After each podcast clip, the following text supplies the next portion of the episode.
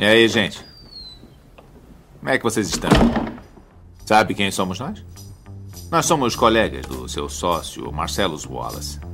Você se lembra do seu sócio, não é?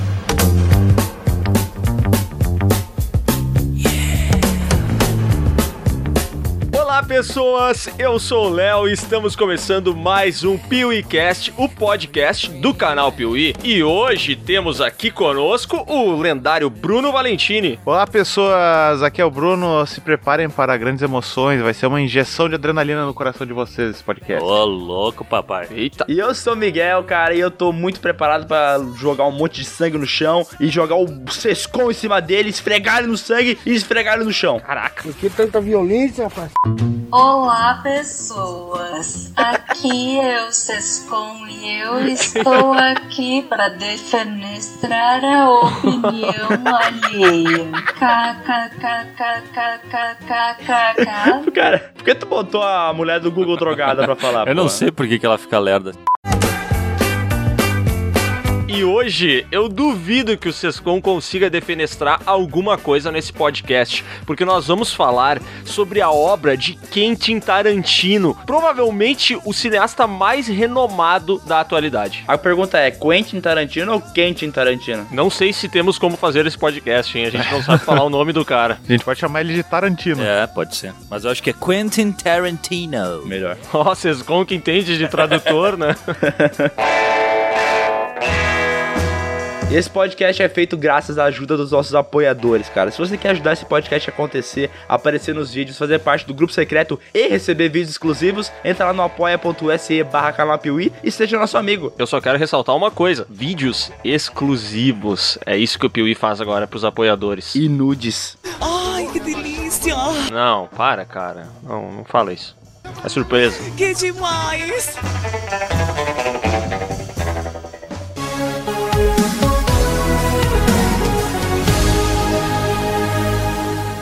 Parece que eu e o Vincent pegamos vocês no almoço. Nos desculpem. O que é que é? Uh, hambúrgueres. Hambúrgueres!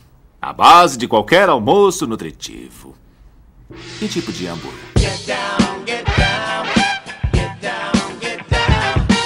Cara, esse mundo hollywoodiano, ele é cheio de celebridades e de personalidades muito famosas. Então tem nomes que desde que a gente é criança, a gente ouve falar muito nesses caras, sabe? É o Steven Spielberg, é o Martin Scorsese, é, sei lá, o Marlon Brando. Esses caras, eles entram pra história porque eles dão algum tipo de contribuição pro cinema que ela se torna tão relevante que ela acaba atravessando gerações, né? E o Tarantino provavelmente seja o cara da geração dele que mais tá em voga sempre. Esse cara tá sempre em alta, a gente espera muitos filmes dele, todo mundo ama o Tarantino, aí tem algumas pessoas que não compreendem e tal. Miguel, fala um pouco mais sobre o Tarantino, da onde que esse cidadão surgiu, por que que ele é tão celebrado, qual é que é? Vou falar aqui um pouquinho sobre o Tarantino.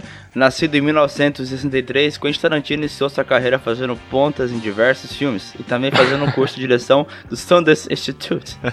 É isso que tu queria saber ou não? Exatamente isso, obrigado pela informação. Não, o Tarantino ele é um cara diferente dessa maioria da galera aí que faz filmes e tal, porque ele é um cara que é muito apaixonado por cinema, né? Então, ele trabalhava na locadora e acho que todo mundo sabe dessa história. Ele via filme o dia inteiro, ele ficava assistindo filme de tudo que era tipo, filme americano, filme japonês, filme ucraniano. Então, ele é um cara que tem tanta referência guardada dentro dele que sempre que ele vai fazer um filme, ele vai lá e puxa tudo isso aí e coloca. Então, muitas das pessoas acabam acusando ele até de, de copiar algumas coisas, né? Isso é muito louco, eu né, cara? Sei. Porque eu lembro de ter ouvido em algum lugar uma famosa frase do Tarantino, que é ele falando que um dia perguntaram pra ele qual foi a, a universidade de cinema que ele fez. E daí ele fala, né, que ele, não, não fiz universidade nenhuma, eu só fui ao cinema mesmo. Que ele era, tipo, fanático, né, doente por filme. É, ele até fez um cursinho de direção, né, mas acho que tudo que ele faz, ele, tipo assim, ele aprendeu as técnicas gerais, mas a parada que faz ele ser único, né, é realmente esse, essa coxa de retalhos que ele é, né, o cara que conhece de tudo. Qualquer coisa que esse cara que é relacionado a cinema, ele com certeza conhece. E é muito louco o jeito que ele começou a fazer filme, né? Porque ele era um cara que queria vender as ideias dele. Assim como todos os outros caras, eles começam a vender roteiro, começam a tentar fazer as paradas, conhecer gente. E ele era um cara perdido em Hollywood, que não conhecia quase ninguém. E aos poucos foi conquistando a galera, né? Então os primeiros roteiros dele, ele teve que vender. Que acabou gerando aquele filme Amor a Queima-Roupa e Assassinos por Natureza, né? São filmes que tem um roteiro dele, só que ele não dirigiu. Só que o primeiro filme dele, cara, o primeiro filme que botou ele no mercado e falou, esse Tarantino aí é um cara diferenciado, é Cães de Aluguel, de noventa e dois. Oh, I got you. Uh-huh. Uh, you thought I didn't see you now, didn't you? Uh-huh. Filmão, filmão. Que filmaço, né, cara? Putz, cara, Cães de Aluguel. É impressionante como o, o, o cara estreia com um filme que é tão marcante e que até hoje é considerado por muita gente o melhor filme do Tarantino, né? Eu, cara, eu gosto bastante de... que é bem comum nos, nos roteiros do Tarantino, é uma parte faltando. Tipo, cara, é, é tudo em torno de, um, de um, um assalto que eles iam fazer, né? O Cães de Aluguel. É. E, e o assalto eles não mostram. Ele não mostra, no caso. Cara, eu acho muito legal isso. Ficar só no imaginário mesmo e tu meio que cortar completamente essa parte e foda-se. É, e é louco que a primeira cena que foi ao ar do, do filme, né, que aparece no filme, é uma das cenas mais emblemáticas do cara, que é aquela cena que eles estão conversando, os bandidos, né? Exatamente. É, antes de, de ir pro assalto, eles ficam falando sobre tudo que é assunto, né? Começa a falar sobre Madonna, sobre... é gorjeta, tá ligado? É muito absurdo. É, e essa é uma característica massa do Tarantino, né? As duas coisas que vocês falaram, eu acho que já mostram um pouco do estilo dele no primeiro projeto, que foi totalmente controlado pelo cara, né? Que, tipo assim, tá, o filme envolve um grande roubo, mas, tipo, o, o grande roubo, a gente não, realmente, a gente não vê o roubo, a gente fica naquele lance, assim, de, de tentar descobrir quem traiu, né? Quem é o traidor dentro, dentro daquele grupo e, e como esses caras reagem nessa situação. E aí tem essa parada que o Miguel falou do, dos diálogos cotidianos, né? Eu acho isso muito foda em todos os roteiros do Tarantino, cara. Como ele consegue transformar um diálogo qualquer de duas pessoas conversando sobre um hambúrguer num negócio que é legal de assistir, sabe? Porque ele é divertido, ele, ele, tem, ele tem um propósito, porque os diálogos, eles sempre, tipo, tu consegue, vendo um diálogo super simples, tu consegue saber um monte de um personagem, sabe? Tipo, tu consegue saber... Pô, o, o Royal with Cheese lá, que a gente vai falar em Pulp Fiction, mas tipo, pô, tu sabe que o cara, um dos caras viajou pra fora, tu sabe que eles já trabalham juntos há bastante tempo e tal. Tu vai descobrindo os personagens com um diálogo que é muito cotidiano, tá ligado? E isso eu acho foda, cara. E eu tô esperando o momento em que ele vai trazer o diálogo sobre a diferença entre tênis de mesa... e ping-pong. Isso é meio polêmico demais pra ele botar num filme dele, né? Esse é polêmico, mas é, vai ser um, um, uma grande, assim, dúvida que ele vai tirar de mim.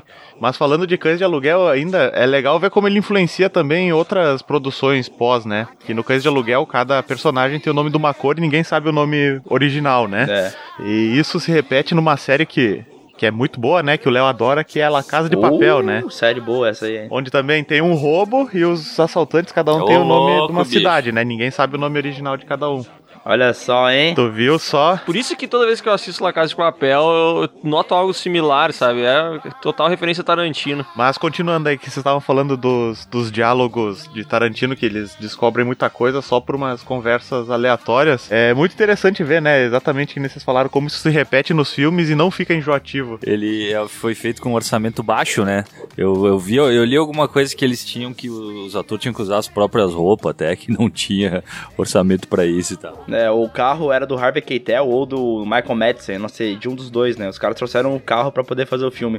E a parada é, ele só conseguiu fazer o filme do jeito que ele queria porque ele convenceu um ator do filme, que é o Harvey Keitel, que faz o mister White, a ajudar a produzir, tá ligado? Ele tinha, ele tinha, sei lá, sessenta mil dólares e ele ia fazer o filme com esse dinheiro e usar os amigos dele como ator. Só que daí ele começou a descobrir uma galera em Hollywood, começou a mandar scrap no Orkut, tá ligado? Até que ele conseguiu um contato com o Harvey Keitel. O cara leu o roteiro e falou, cara, esse roteiro é muito bom, velho, eu vou tentar te ajudar nessa aí. E o Harvey Keitel naquela época já era um grande ator, né? O cara tinha, tinha uma certa influência em Hollywood, então o cara conseguiu puxar mais investimento. E ele fez o filme, se eu não me engano, com quatro milhões de dólares, ou com Não, foi um milhão e meio de dólares. Um milhão e, e meio vale de dólares. E vale lembrar que nessa época que o Tarantino escreveu e tava pensando em produzir o Cães de Aluguel com, com grana própria, ele trabalhava numa locadora ainda, cara. Isso é muito doido. Pensa, né, cara? O cara partiu de um orçamento de sessenta mil dólares pra um milhão e meio, né, cara? Então, tipo, muitas das coisas ele já conseguia fazer, só que outras não. E é por isso que a gente talvez não vê o assalto no filme, né? Porque o assalto em si deveria ser mais caro, teria que ter mais figurante, mais coisa, e pra ele ficaria difícil. Então, uma outra coisa que a gente percebeu no primeiro filme do Tarantino é que ele quase que se passa o tempo inteiro numa mesma locação, né? Que é aquele armazém lá que os caras estão. Tipo, ele tem as cenas mostrando o passado do Michael Madsen, ou mostrando o passado do, do daquele, outro, daquele outro personagem que depois a gente descobre que, na verdade, ele é um policial e tudo mais. Então ele mostra esse passado, mas o filme, assim, o grosso inteiro se passa naquele armazém, né, cara? E isso é uma coisa que se repete nos Oito Odiados, né? Sim. Que embora é, tenha exatamente. Toda a chegada, eles acabam ficando bastante só no, naquele armazém, que sei lá. É, e eu acho absurdo isso, porque no Cães de Aluguel, boa parte do filme é naquele lugar e, e pra mim, pelo menos, não fica monótono, né? Porque os diálogos, aquela situação muito tensa, os caras não sabem o que fazer, aquilo deixa o filme muito foda, fica muito preso, querendo descobrir o que vai acontecer, né, cara? E a cena de tortura. Nossa, a cena de tortura que ele bota aquela musiquinha lá, que não lembro o nome, mas é uma música famosa pra caramba. Stuck in the Middle with You. É. Oh. Olha ali. Stuck in the middle with you.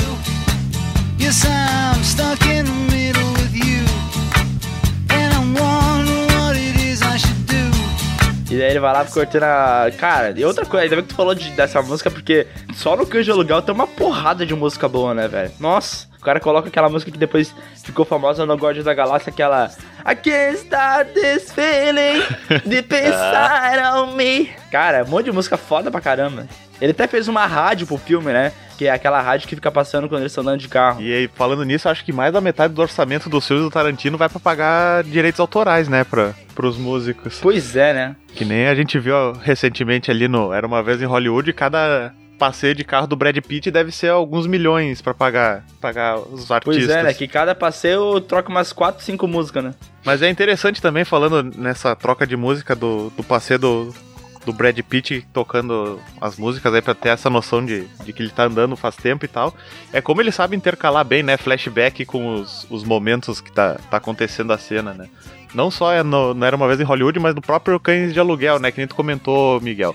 Ah, a, apesar de ter quase todo o filme numa locação só, ele intercala com a perseguição, com o tiroteio, assim, de uma forma tão sutil que tu nem se dá conta que tá fazendo um flashback, tá, com aquela pausa, tela preta e volta, né? Eles vão co- conversando e de repente traz à tona a cena que, que, que gerou essa situação, assim. Eu acho muito legal isso. É, e ele, ele tem essa parada, tipo, de fazer o filme todo quebrado, né? Então, tipo, o filme começa com um diálogo, depois ele vai pra situação, daí ele volta pro passado de um dos personagens, depois avança de novo. Então, tipo, ele não respeita muito uma ordem, né? Só que como ele faz isso tão bem, cara, ele sabe intercalar os momentos que tu não fica perdido e não fica monótono. Exatamente. Né? É um que tem muito controle, né? E, tipo, foi o primeiro filme do cara, tá ligado? O primeiro filme que ele fez já mandou bem pra caramba. É, primeiro mais ou menos, né? Porque ele teve um outro antes, não? Que, não é, que ele não reconhece, um não creditado. Ah, até onde eu sei, é um filme meio amador que ele fez antes, assim. Que é My Best Friend's Birthday, eu acho que é. É, coisa mas assim. É um filme que ele fez com os amigos dele, né? Que, que era a mesma comédia, né? Só que ele não acredita porque ele não considera muito uma parada séria, né? Que ele fez só pra testar. Só que o primeiro filme mesmo dele foi o Cães de Aluguel, que já tem aquelas paradas clássicas que a gente vai ver em todos os filmes. Que são aqueles ângulos de câmera maluco lá, tipo, quando tá pra longe, quando os caras vão abrir o capô do carro, sabe? E a câmera fica pegando de baixo pra cima, assim. Tem um monte de parada que ele repete em vários filmes dele.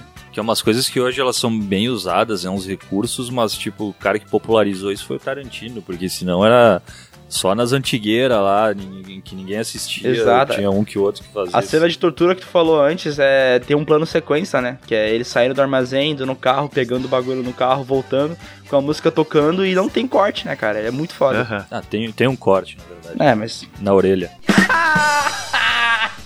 Ah, essa foi, foi imprevisível. Essa foi, essa aí me doeu até na alma. Vai lá, Léo, o que tu ia falar? É, isso é uma piada bem gostosa. Vou rir de ti. E isso é tudo muito louco, porque como vocês falaram, foi o primeiro filme do cara. Ele não passou em mais de, eu não lembro se é cinquenta ou sessenta cinemas dos Estados Unidos, mas ainda assim ele reverberou muito, né, cara? E ele virou tipo uma... ele começou a influenciar o cinema independente de uma maneira absurda, sabe? Cães de Aluguel virou uma referência gigantesca começou a editar várias tendências, esse próprio o, o contra-plongé aí, porra, é, um take, é uma cena clássica do filme, né?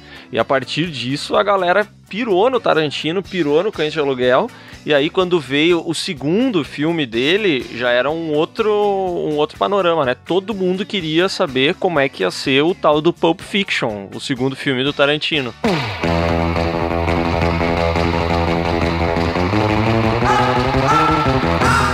Foi aí que ele lançou talvez o melhor filme da carreira dele? Cara, eu, eu acho que sim. Gosto. Na minha singela opinião, sim. É absurdo, né, cara? O filme Pulp Fiction é muito clássico, né? Tem muita gente que fala, ah, o filme não é tão bom assim, vocês exageram. Pô, não, velho. O filme é, o filme é genial, cara. Tem momentos muito fodas e ele já começa naquele estilo Tarantino, né? Com o diálogo de John Travolta, Samuel L. Jackson no carro, falando sobre o Royal with Cheese, que é o nome que eles dão pro quarteirão com queijo lá na França. E os caras vão falando sobre isso, depois falam sobre massagem no pé ser ou não um ato meio sexual. E depois corta, os caras entram numa, num quarto de hotel e matam um cara. E daí tu já vê que o filme é uma parada que vai balançar entre coisas de cotidiano e a violência explícita, né? É uma coisa muito foda. Nossa, mas essa cena inicial, cara, ela tem muita coisa do Tarantino, né? Ela tem o diálogo, ela tem o lance do pé, né? Que a gente depois, com o tempo, nós descobriríamos que o, que o Tarantino tem uma tara gigantesca por pés. Então ali ele já manda o, o diálogo dele da foot massage. E depois tem, tem os pés da Uma Thurman durante o filme inteiro e tal. E por fim ainda tem aquela cena clássica, né? De quando o Samuel L. Jackson e o John Travolta chegam na casa do, dos caras e matam uhum. eles. Que é um lance que eu acho muito louco, assim. Que o Tarantino, quando ele vai fazer uma cena de, de matança, uma cena em que vai ter essa violência absurda que a gente se acostumou a ver dele, o cara, ele sempre faz uma quebra, tá ligado? Tipo, não é, não é uma cena de um filme qualquer que eu vou chegar na casa de quem eu quero matar, vou ter uma discussão e vou matar, ou vou chegar matando. Tipo, o cara chega, ele tem toda uma conversa aleatória com os caras que estão lá dentro, ele começa a recitar umas partes da Bíblia, e aí sim, quando a gente não espera, quando a gente já não sabe o que vai acontecer, tá ligado? Porque ele, ele, ele faz a gente esperar tanto tempo que chega uma hora que a gente não tá mais ligado o que, que vai rolar, entendeu? E aí sim, ele mata, velho. E daí é muito doido, é muito surpreendente, sabe? Sim, cara, é muito foda. E, e, e as falas dele, né, velho? Does he look like a bitch? O Samuel Jackson nessa parte destrói no filme, né? Nossa. Ele tá falando com o cara, o cara tá apavorado, e daí ele fala os negócios, o cara fala, quê? Dele, fala mais uma vez, quê? Fala mais uma vez, quê? Daí o cara fala, quê? Dele pega e fala, se você falar mais uma vez, eu vou te matar. E ele não para, né, velho? Começa a deixar o cara com medo. Já no Pulp Fiction, é, também, né, no Cães de Aluguel ele trata disso, mas como que é a quebra de expectativa da a questão de mortes e tudo mais, né? Porque o Bruce Willis, nesse filme, ele mata o John Travolta quando ele tá saindo uma cagada, né? Sim. Tipo, porra, né? Uma coisa que poderia acontecer de fato, assim. É umas coisas não tem nada a ver com o tradicional de Hollywood, assim. Eu acho isso muito sensacional. E a cena é maravilhosa, né? Porque, tipo, ele chega no, no, no hotel, lá no, no apartamento que ele tá, o Samuel Jackson, o John Travolta tá dando uma cagada e o outro bota uhum. uma torrada pra fazer isso. Você lembra disso? Uhum. Que ele pega e bota a torrada, daí ele olha uma Uzi em cima da, da coisa, ele pega a arma, mira pra frente, e daí o John Travolta abre na porta assim, olha pra ele, daí quando ela torrada dá aquele pulo, porque ela terminou, né? Ele prrr, atira no meio. É muito foda isso, cara. Mas esse lance de quebra de expectativa, cara, eu acho muito legal, porque ele, ele funciona meio... Isso acontece bastante nos filmes do Tarantino, uh, dali em diante, mas é com, como várias esquetes. Uhum. Então tu tem lá a primeira esquete que, cara, é o John Travolta com a Uma Thurman e ele é o principal. Aí tu tem a história do, do Bruce Willis, que ele é o principal. E quando eles se encontram, cara, tu matou o principal, saca? É uma quebra de expectativa fodida, velho. Aquela cena também que o John Travolta no carro tá conversando com, com o cara atrás, com a arminha aqui, e ela dispara. Ah, velho, isso é sensacional, cara. Isso é... é muito bom. Isso é, ma- é massa ver essa cena que o dedinho dele vai apertando, você daqui a pouco, pá, dá um tiro na cabeça dele. O que que você fez? Você atirou no Marvel na cabeça? Ele, não, pô, foi e, mal. E que é uma angústia no espectador, né? Porque tu fica pensando, puta que pariu, velho, ele não, não podia ter estourado os meus do cara, agora ele, o que, que eles vão fazer, né? Daí eles têm que resolver o problema de limpar o carro e tudo mais, né? É, daí aparece o Tarantino como o dono da casa do caravão, né? E daí ele pega e fala assim, ó, ó, vocês estão tudo, tudo sujo de sangue, tem que se limpar. Ele vai lá, bota os caras no quintal, começa a lavar os caras de mangueira e dá uma camiseta de vôlei pros caras, tá ligado? Um negócio muito aleatório, mas isso que eu acho louco do filme. Ele consegue mesclar uma parada super cotidiana, um assunto super de boa que os caras estão tendo, daqui a pouco eles estão matando a galera, tá ligado? É como se a violência violência no filme realmente fosse uma parada muito normal, entendeu? Não é uma parada absurda. Quando acontece, tá, beleza, aconteceu. aconteceu. Só que pro, pro, é, só que pros personagens, né? Pra ti não, tu leva um susto quando acontece, né? Eu gosto bastante da... da... falta de ordem cronológica. Uhum. Sim. Ela começa meio que com o fim, só que não é o fim, porque depois o John Travolta morre, aí tem os flashbacks, cara, eu acho do caralho, velho, essa falta de cronologia mesmo. O que eu acho foda nisso, velho, nessa falta de cronologia do filme, é tu ver como o cara, que nem o Miguel falou, como ele tem controle total sobre a produção e como, como, que, deve, como que funciona essa mente criativa doida, né, cara? Porque o Tarantino, assim, acho um lance foda dele, é que ele não é um diretor. Tipo, eu acho, porra, o cinema tá cheio de diretores fodas e tal, mas particularmente eu acho bem mais foda um cara que cria a história, que roteiriza, que dirige, que produz, que escolhe a trilha sonora e que ainda atua, velho. E o Tarantino faz faz isso, tá ligado? E eu acho que isso dá pra ele tanto controle a ponto de conseguir fazer um filme que nem Pulp Fiction, cara. Porque hoje, se alguém me para na rua e me pergunta sobre o que que é Pulp Fiction, eu não consigo dar uma sinopse desse filme, tá ligado? Velho, são várias histórias diferentes e uma hora elas vão se cruzar e tu vai achar muito foda, entendeu? Eu não sei te dizer sobre é. o que que é esse filme. E o cara, ele controla isso de uma maneira muito doida, né? A primeira vez que eu assisti Pulp Fiction, cara, eu fiquei até um bom tempo assim, tipo, curtindo a jornada, né? Porque é foda, tem o diálogo, tem a violência, mas, cara, tu demora um tempo até entender tudo o que tá acontecendo e como que as histórias vão se cruzar, né? E aí, quando elas se cruzam, bah, quando, quando encaixa a ordem cronológica na cabeça do cara, putz, aí eu acho que é a, a grande genialidade do filme, tá ligado? É, e é muito absurdo, né? O cara tá no segundo filme dele e, tipo, ele conseguiu trazer o Bruce, Bruce Willis pro filme, que era um mastro naquela época, né? O cara tava em super ascensão, trouxe uma turma que não era uma atriz muito famosa, mas também que tinha bons papéis, e trouxe o John Travolta, né? Que era um cara que tava caindo completamente, um cara que ninguém mais dava bola, que aceitou fazer o filme por uma merreca, e daí logo depois que ele fez o filme, ele saltou, orça, tipo, a, o, o cachê dele, do Pulp Fiction pros outros filmes dele, saltou absurdamente, vocês estão ligados nisso, né? Sim. Porque o, o John Travolta tava ganhando muito mal nos filmes dele, então, tipo, ele aceitou fazer o Pulp Fiction por, sei lá, é, quatrocentos mil dólares, tá ligado? E o segundo filme dele, que ele fez após Pulp Fiction, saltou pra três milhões, tá ligado? Sim, nossa. E aí ele gastou tudo naquelas coisas absurdas, né? E depois ficou endividado e foi à falência. Novamente, né? Porque o John Travolta não fez um curso, né? Que ajuda ele a gerir os, ah, o meio financeiro dele. Exatamente. Vocês precisam mudar o mindset de vocês. Ah, mas até o próprio Samuel Jackson, né? Ele deu um up na carreira, na vida dele, pessoal, até. Porque ele era viciado em crack, heroína, não lembro, né? E depois desse filme aí foi que ele começou a fazer um tratamento e tal pra voltar a atuar, uma coisa assim. Não tem essa lenda? Mas não foi o Pulp Fiction que, ele, que o Tarantino escreveu esse personagem exatamente pro Samuel L. Jackson? Não teve isso? Eu acho que foi. É. Eles, eles não eram amigos nessa, nessa época. Porque é, um, um, tipo, esse filme é de noventa e quatro, né? O Pulp Fiction. Alguns anos antes, eu acho que noventa e dois ou noventa e três, teve aquele filme True Romance, que tinha o Samuel Jackson, ele era um dos capangas, né? E esse True Romance possuía o, o roteiro do, do Tarantino. Daí parece que os caras meio que se conheceram nessa produção e meio que viraram amigos, tá ligado? E daí essa cena do Samuel Jackson como capanga no True Romance é bem curtinha, tá ligado? Mas ele já manda um motherfucker. E daí ele falou assim, cara, esse negão aqui tem qualidade, vamos lá, vamos trazer ele pra um filme. Ele é muito pistola, né, cara? Nossa, demais. Ele é muito bravo, é. Aquela cena do início lá que ele, que ele manda o Ezequiel vinte e cinco dezessete, tá ligado? É. Ele fala com ódio, né? Anger! Ele começa a atirar no cara. É maravilhoso, mano. E é doido que o Tarantino também, ele começa a mostrar que ele é aqueles caras que, tipo, que meio que faz parceria com os atores, né? Porque o próprio Harvey Keitel aparece aqui, a gente tem a Uma Thurman que vai aparecer em vários outros filmes, o Samuel L. Jackson, que virou o braço direito dele, Dele, o Tim Roth, que volta, né, do Cães de Aluguel. O cara, ele, ele começa a ter alguns atores, assim, que são meio que chave na carreira dele, né? É muito absurdo quando eu tento lembrar de Pulp Fiction e, tipo, falar qual que é o momento mais emblemático do filme pra mim, ou qual a melhor parte. E, cara, todos os momentos são fodas. O início do filme com assalto é massa, a cena do John Travolta conversando com o Samuel Jackson é massa, a cena depois do Bruce Willis, daquela luta que ele tem que apostar nele mesmo, ele devia perder, dele ganha e tem que fugir. Tudo é massa, cara. A cena que os caras vão parar lá naquela negócio de... dos caras malucos, redneck lá, uh-huh. que querem estuprar o negão lá, lembra disso? Cena foda pra caramba, o John Travolta depois explodindo a cabeça do cara.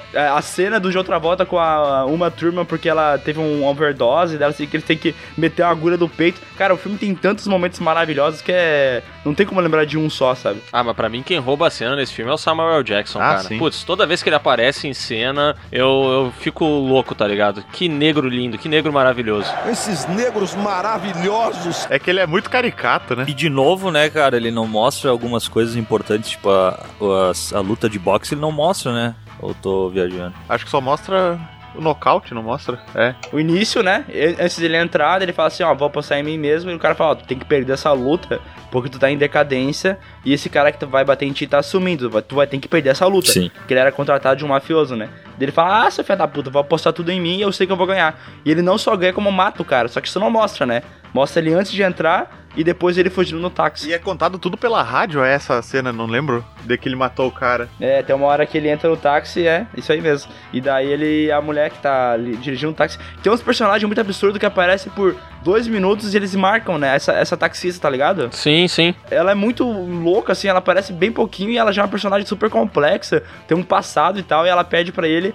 É, que aconteceu e ele, ele tá falando no rádio, né? Tal cara morreu na luta de boxe e tal, e ela já saca tudo. Ele trabalha bastante com os diálogos, como a gente já, já falou e tal, só que tem umas coisas que são até meio desnecessárias e eu acho muito boas, mas, por exemplo, toda a história do Christopher Walken lá, que ele tem Christopher o Walken. Relógio... que ele guarda no rabo. O relógio no rabo. Cara, ele não precisava falar isso. Ele precisava falar, cara, esse é um relógio que era do meu pai. Ele passou pra mim e tudo mais e eu preciso dele. Não precisa cara, contar toda a história de que ele guardou no rabo. É uma história super complexa, velho. Tem guerra, Vietnã, os cinco anos preso. Cara, ele conta tudo, mano. Cara, e o Tarantino, ele tem um tipo de humor que é muito diferente de tudo, né, cara? Porque essa cena é bizarra, né? Porque é o cara falando do relógio no rabo, da guerra do Vietnã e tal, e olhando pra criança, né? E é muito louco que daí ele filma bem a cara do, do, do adulto, bem a cara da criança e, tipo, tu não tem como não, não rir, tá ligado? É muito bom. Mas eu não sei o quanto é desnecessário uma cena dessa, né? Até porque tá querendo mostrar o quanto ele se importa com o relógio, né? Ó, mas eu vou querer falar um negócio aqui, tá? Essa cena eu não acho que é desnecessária, mas quando a gente chegar no fim desse podcast, em outros ah, filmes, daí vai aí ter. Eu vou falar os momentos em que eu acho que o Quentin Tarantino se passou. E tem, tem um passamento aí. Ah. Não, mas é que eu não acho que seja desnecessário, só acho que ele poderia fazer de outra maneira, mas eu prefiro que seja da maneira que ele faz mesmo. Contando essa puta história com uma puta atuação do Christopher Walken, saca? Só que ele realmente não precisava, ele poderia ter ido pro lugar comum. É, cara, mas eu acho que isso que é, que é o legal, sabe? Ele não tenta romantizar cem por cento o negócio. Ele é, é cru, é seco, né? É o estilo dele, assim, que nem as cenas de violência dele que ele adora colocar nos filmes com sangue jorrando, assim. É pra tu dar esse, esse tom de... de sátira mesmo a situação, e eu acho isso muito legal. E acho que também entra o lance de surpreender de novo, né? Também. É um cara que tá sempre surpreendendo, porque tipo, ah, tu não imagina que o cara vai conversar com uma criança, vai falar do relógio no rabo, da guerra do Vietnã, tá ligado?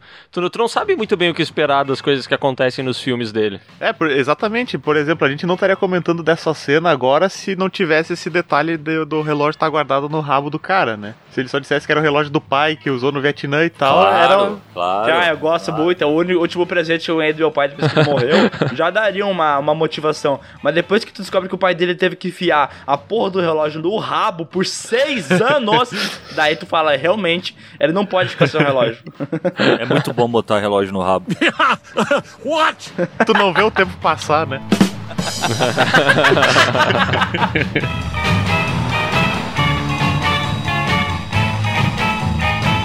Sabe como chama um quarteirão com queijo na França? Não. Fala aí, Vincent. Royale com queijo. Um royale com queijo. Sabe por que chamam assim? É, será que é por causa do sistema decimal? Hum, o Brett até que é inteligente. Viu? Só que sacação. Está certo. O sistema decimal.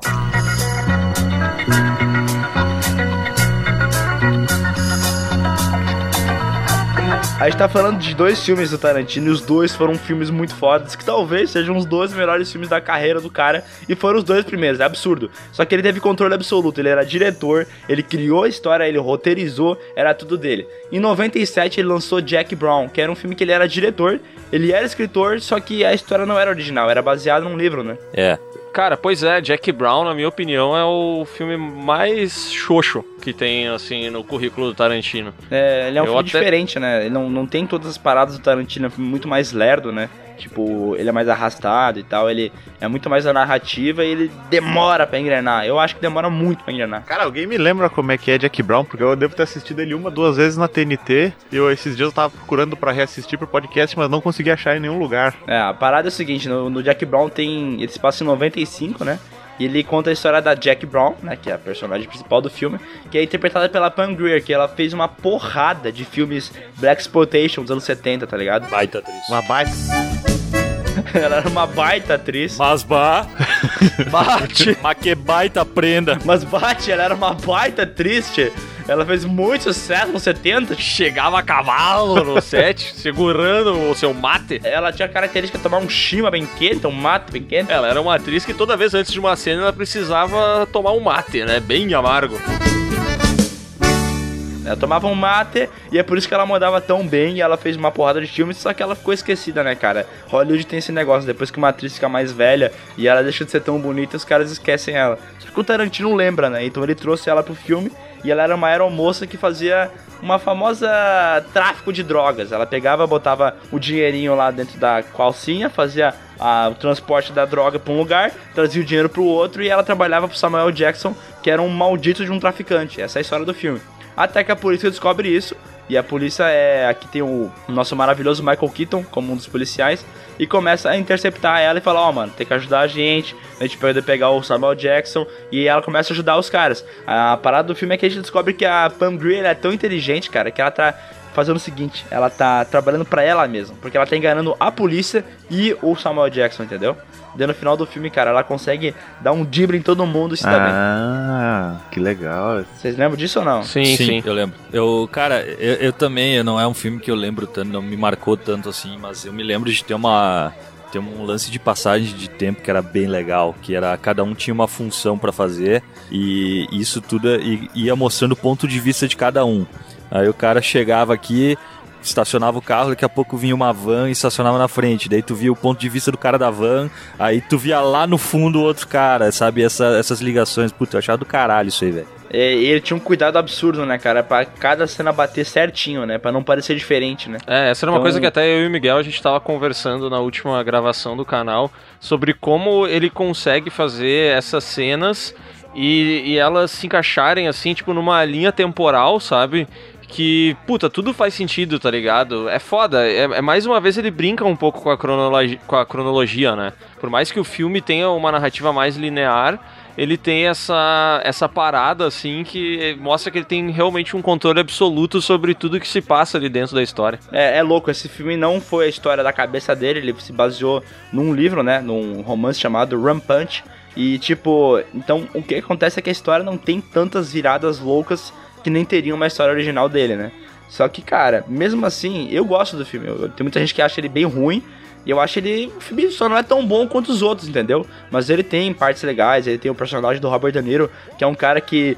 que uh, ele, ele tem uma característica foda que ele é um cara de boa. Ele é muito calmo. Só que se alguém toca na ferida dele, ele explode, né? Então tem uma cena clássica que ele tá na van junto com uma loira lá que começa a provocar ele. E ele tá calmo, ele tá de boa, assim. Aquele jeito do, do, do Robert De Niro, né? Com a boquinha meio torta, assim. E ela começa a irritar ele. E daqui a pouco, do nada, o cara pega a pistola e dá dois tiros nela, assim, tá ligado? E daí ele pega, sai do carro e vai caminhando. Como se nada tivesse acontecido. Ah, me aconteceu um negócio aqui que nem aconteceu pro Léo da mãe do Andy. Vocês ficaram falando do cara da van, eu só imaginei o careca lá na loja de departamento vendendo toalha, tomando tiro. O velho da van. Cara, eu acho que esse filme ele carrega um pouco o peso de ter vindo depois de Pulp Fiction, tá ligado? Porque Pulp Fiction foi o filme que mudou a parada toda, cara. E foi um filme que era, foi muito aclamado, tá ligado? Além do público gostar, tipo... Cara, Pulp Fiction foi indicado ao Oscar de melhor filme, ganhou roteiro. Ganhou palma de ouro. Todos os atores foram indicados ao Oscar, tá ligado? John Travolta, Samuel L. Jackson, Uma Thurman. Teve muita indicação, tá ligado? E aí depois veio Jackie Brown, que tipo assim... A galera que fala que é um filme ruim... Ele não é um filme ruim, velho. Só que ele não é um filme tão bom quanto os outros. Tá, o filme não foi tão bom assim quanto os outros dele, cara. Mas a trilha sonora desse filme, cara... Ah, é maravilhosa, cara. Tem um monte de música foda. E talvez seja o filme dele que tem as músicas mais clássicas e que a galera gosta mesmo. Porque esse C D que ele fez da trilha sonora vendeu muito. Eu acho que, se não me engano, é o que mais vendeu, velho. Ah, sim. Cara, não vou te mentir. Esse filme não tá na minha memória e eu não lembro da trilha sonora dele. Eu esse também filme não é lembro. Bizarro, né? Eu acho que é o filme do Tarantino que eu menos lembro e que eu não tenho vontade de reassistir, tá ligado? Eu tenho. Qualquer filme do Tarantino eu quero ver de novo. Ah, então sai daqui e vai assistir esse filme. Falou, seu bosta. It was a teenage wedding and the old folks wished them well. You could see. Cara, eu, eu também não, não tenho a princípio, mas depois de ter assistido pela segunda vez o Era Uma Vez em Hollywood, cara, eu vou te dizer que tem que assistir filme Tarantino de novo, que a experiência é outra, velho. Ó, não é por nada, mas eu tenho que dizer que o Léo, ele tem uma crítica relacionada à minha pessoa e à tua pessoa, Cescon. Ratinho! Louco, bicho! Meu Deus do céu! Já avisei que vai dar merda isso. Ah, não, mas isso quando a gente for falar sobre Era Uma Vez em Hollywood, eu tô guardando pra esse momento, tá, entendeu? Naquela hora, aí eu vou largar minha crítica social foda, que é o motivo pelo qual eu participo do podcast, que é, enquanto o Cescon quer defenestrar os filmes, eu quero defenestrar vocês. Uou! Ah, ficou climão agora. Pesou, né? Pesou, pesou. Desculpa, eu adoro vocês, era tudo brincadeira. Ah, bom. Jackie Brown foi lançado em noventa e sete e assim, cara, ele não foi mal na crítica, tá? Ele, todo mundo elogiou o filme e tal. Só que o Tarantino falou assim, puta, velho, não foi história na minha cabeça e o pessoal não gostou tanto que nem os outros, então, ah, cara, eu quero fazer outra parada. Então ele ficou um tempão esperando pra lançar o próximo filme dele e foi só seis anos depois que ele lançou Kill Bill.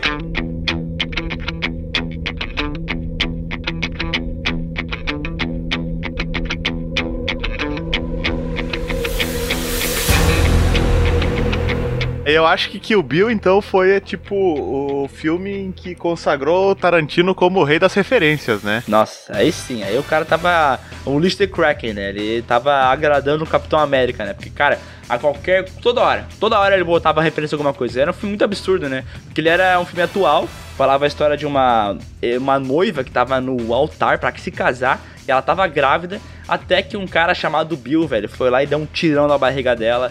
E daí, mano, putz, ela ficou quatro anos em coma. E daí a história toda se passa na vingança dela contra o Bill, né? E esse filme era absurdo porque, cara, era um filme atual que colocava trilha sonora de Bang Bang com o estilo japonês e com umas músicas castelhanas no meio. Meu Deus. Cara, esse filme é um poço de referência, né, cara? É impressionante. O Tarantino, eu não sei, mas eu acho que quando ele trabalhava na locadora, velho, eu acho que ele não trabalhava, eu acho que ele só ficava assistindo filme. Ah, não tem dúvida. É muito doido, assim. Tem esses vídeos, né, até que a gente tava assistindo antes de gravar o podcast, que mostram cenas que o Tarantino uh, reproduziu de outros filmes. Só, eu não sei se é reproduziu, roubou, eu não sei o que que é, velho. Roubou. Mas ele... Homenageou. Homenageou. É o famoso co- copia, só não faz igual, né? Isso, tem um monte dessas cenas de filmes da década de cinquenta, sessenta, setenta, oitenta, noventa, até da década de dois mil, até assim, dos anos dois mil e quarenta já tinha referência em Kill Bill, velho. dois mil e quarenta? Sim, tá tudo lá. Vocês preferem o Kill Bill um ou o dois? Cara, eu prefiro o primeiro. Eu sei, eu sei que é uma coisa só e tal. Não, não, não vem com essa história de que é uma coisa só. São duas coisas, porra. Continua, um continua o outro, mas... Não, não, não. É uma coisa só, o plano do cara era lançar um filme só, os caras não deixaram, porque obviamente um filme de quatro horas é uma insanidade, né? Então ele acabou cortando e lançou em, um primeiro em dois mil e três e o segundo em dois mil e quatro. Só que o cara considera como um filme só, até porque o filme Era Uma Vez em Hollywood é o nono filme dele. E se é o nono filme dele, que o Bill volume um e volume dois tem que ser o mesmo filme, então é o mesmo filme. Tá bom, então. Encerrou a discussão. É, se fosse hoje, provavelmente ele lançaria um filme só, né? De quatro horas e foda-se. É, porque hoje em dia ele pode, né? Hoje em dia ele é o, o picudão de Hollywood. Cara, Kill Bill é maravilhoso. Tem muita gente que não gosta tanto do Kill Bill porque acha ele muito exagerado, acha que ele tem uma parada que é tipo a história rasa e exageram demais nas coisas. Tipo, aquela parada do sangue que a gente comentou, aqui é elevada à potência dez bilhões, né? Tem uma hora que ela corta... Um, um pessoal lá numa, numa batalha que ela luta contra os Crazy oitenta e oito, lembra disso? Sim. Então os oitenta e oito loucos lá, o pessoal japonês lá da mina Orenchi, e ela começa a dar facada, espadada, cara, sai tanto sangue, na boa, velho. Ali os filmes de slasher dos anos oitenta ficaram com inveja de tanto sangue que saiu. Eu gosto muito mais do primeiro, mas uma coisa que eu gosto muito no segundo é aquele diálogo do, do Bill do, que é o David Carradine. Superman? É, do Superman. Eu acho sensacional esse diálogo. Ele é foda, né? Nossa, nossa, é muito bom, cara. Eu acho foda como o Tarantino consegue trazer uma galera, assim, sabe como é que ele trouxe o David Carradine de volta, cara? E o, e o louco é foda, né, meu? Ele é muito bom como Bill. É, ele manda bem pra caralho, ele, ele tem toda aquela presença, né, cara? Tipo, é um cara velho pra caralho, nem é um cara forte, tem mas... Tem o Pai Mei também, cara. É, o Pai Mei é foda demais. Mas é que tá, cara, eu acho que o primeiro filme, ele é mais aquele filme de ação e tal, porque ele tem muita cena de ação no primeiro, e o segundo já é mais um, um filme que tem, é, tipo, cenas isoladas legais e muito diálogo, né? Então, cenas legais do segundo filme. A cena que ela é enterrada viva e ela tem que fugir lá da parada. Sim. A cena que...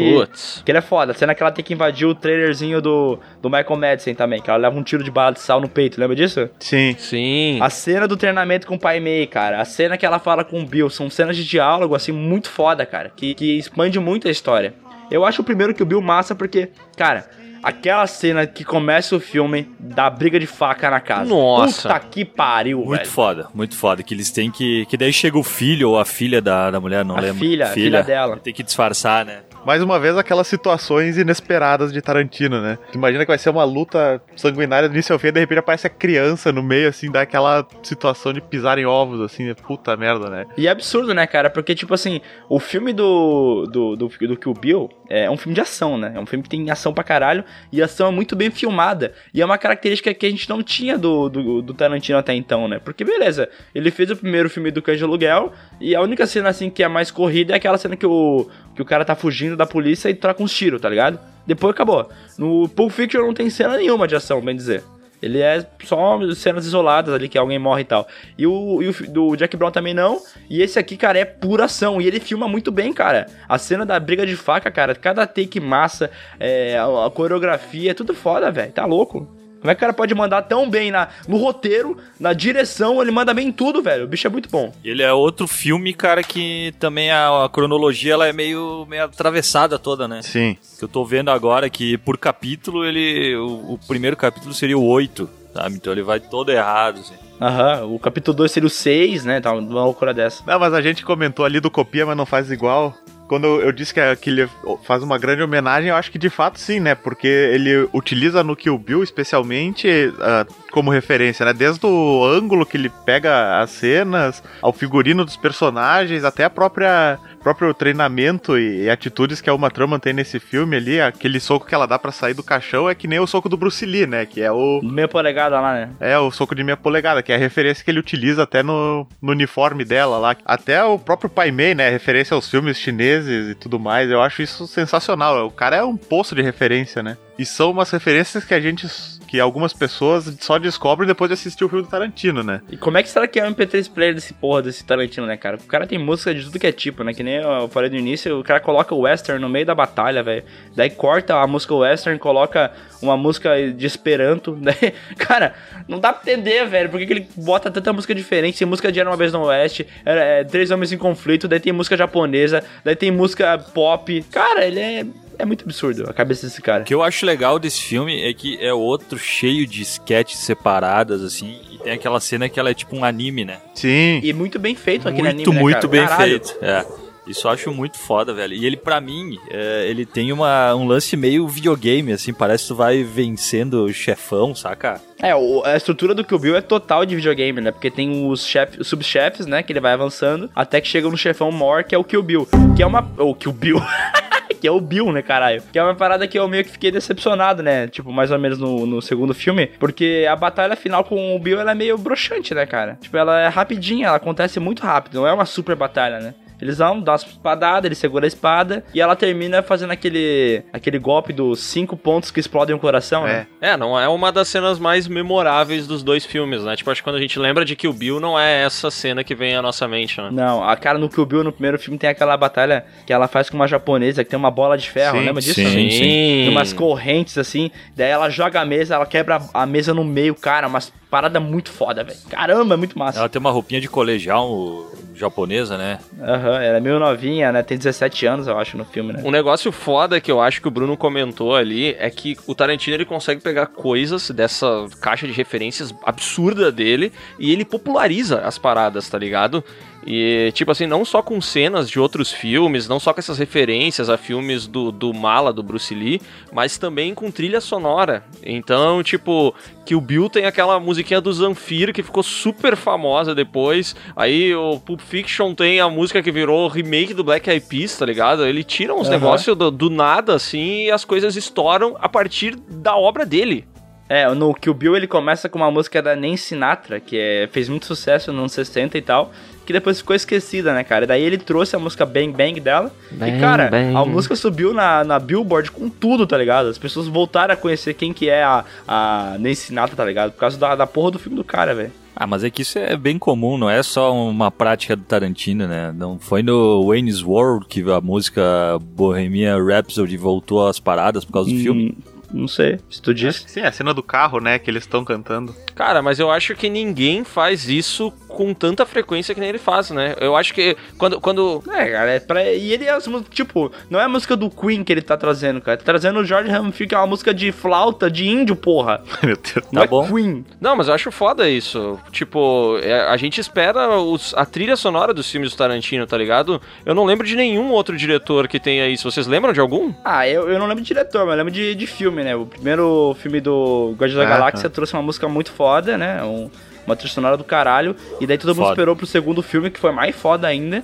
E agora eu tô ansioso pro terceiro, que deve ser mais legal ainda, velho, tá ligado? Sim, mas tipo, tu não tem um outro cara que nem ele, né? Não, no nível dele acho que não, porque ele faz isso com muita frequência, né? Que é uma, até uma das coisas que a gente vai falar melhor quando a gente for falar sobre Era Uma Vez em Hollywood, que me decepcionou um pouco no filme, né? Que não tem as músicas que eu queria, né? É, também. Pra gente encerrar aqui o nosso papo sobre Kill Bill, vocês não acham que esse é o filme mais estilizado do Tarantino? É, acho que sim. Ele, ele, ele faz muita coisa com cor também, né? Tem aquela cena clássica que, ele, que ela tá lutando contra os oitenta e oito loucos, e daqui a pouco a cena fica preto e branco, do nada, quando ela arranca o olho, e depois ela sobe em cima de uns negócios japoneses que tem aquele, aquelas armações com papel, sabe? Aquela parada. Daí fica tudo, uh, fica tudo azul. Vocês lembram disso? Sim. Sim. Sim, que é só com a silhueta, né? É, aquilo também foi roubado de outro filme, né? Mas mesmo assim é legal pra caramba. Ah, eu acho que sim. É que todos ele, eles são bem estilizados, mas esse aí parece que ele quis usar todos os recursos possíveis que ele tinha. É, ele, ele, ele se puxou, né, cara? Nossa, tem muita parada.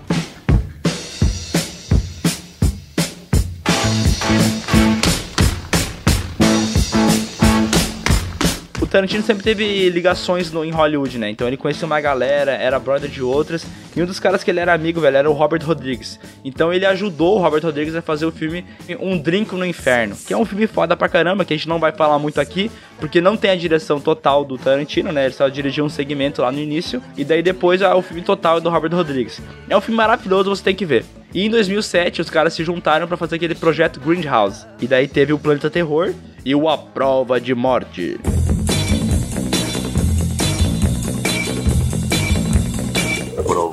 Com o maior ator de ação de todos os tempos, né, Cescon? Exato, exato. Sylvester Stallone tá nesse filme? É o Jack Chan. Exatamente. Steven Seagal, porra. Então, o A Prova de Morte, ele faz parte daquele projeto que era meio que dois filmes em um, que é aquele Grindhouse. Eu acho que é Grindhouse, não sei se é Grindhouse, acho que é Grind, né? Que tinha o Planeta Terror, que é um filme bem maiomeninho, que é dirigido pelo Robert Rodriguez. Que é o Tarantino do Paraguai. O Tarantino do Paraguai, né? Vale a pena ressaltar aqui. Tarantino do México, acho, né? E tem o A Prova de Morte, que aí é, é, é o do Tarantino. É um filme que fala sobre um grupo de amigas que elas estão indo pra uma, uma chácara de alguém, ou uma casa, não sei aonde. É, tá festinha. E aí no meio do caminho, elas param pra tomar uma... Tomar um gorozinho, né? O, o Photoshop líquido. E aí, elas estão ali. Nunca vi essa expressão. Que a pessoa muda depois que ela bebe? É isso? Eu tô vendo diferente. O Photoshop líquido, isso. E, cara, e daí elas estão... Acho que é aniversário de uma delas, se eu não me engano. E aí, elas começam ali a se divertir e tudo mais. E elas conhecem um cara que ele é muito esquisito. Que é, um, que é o dublê Mike. Na versão de Portugal. Mas é o Stuntman Mike. E aí...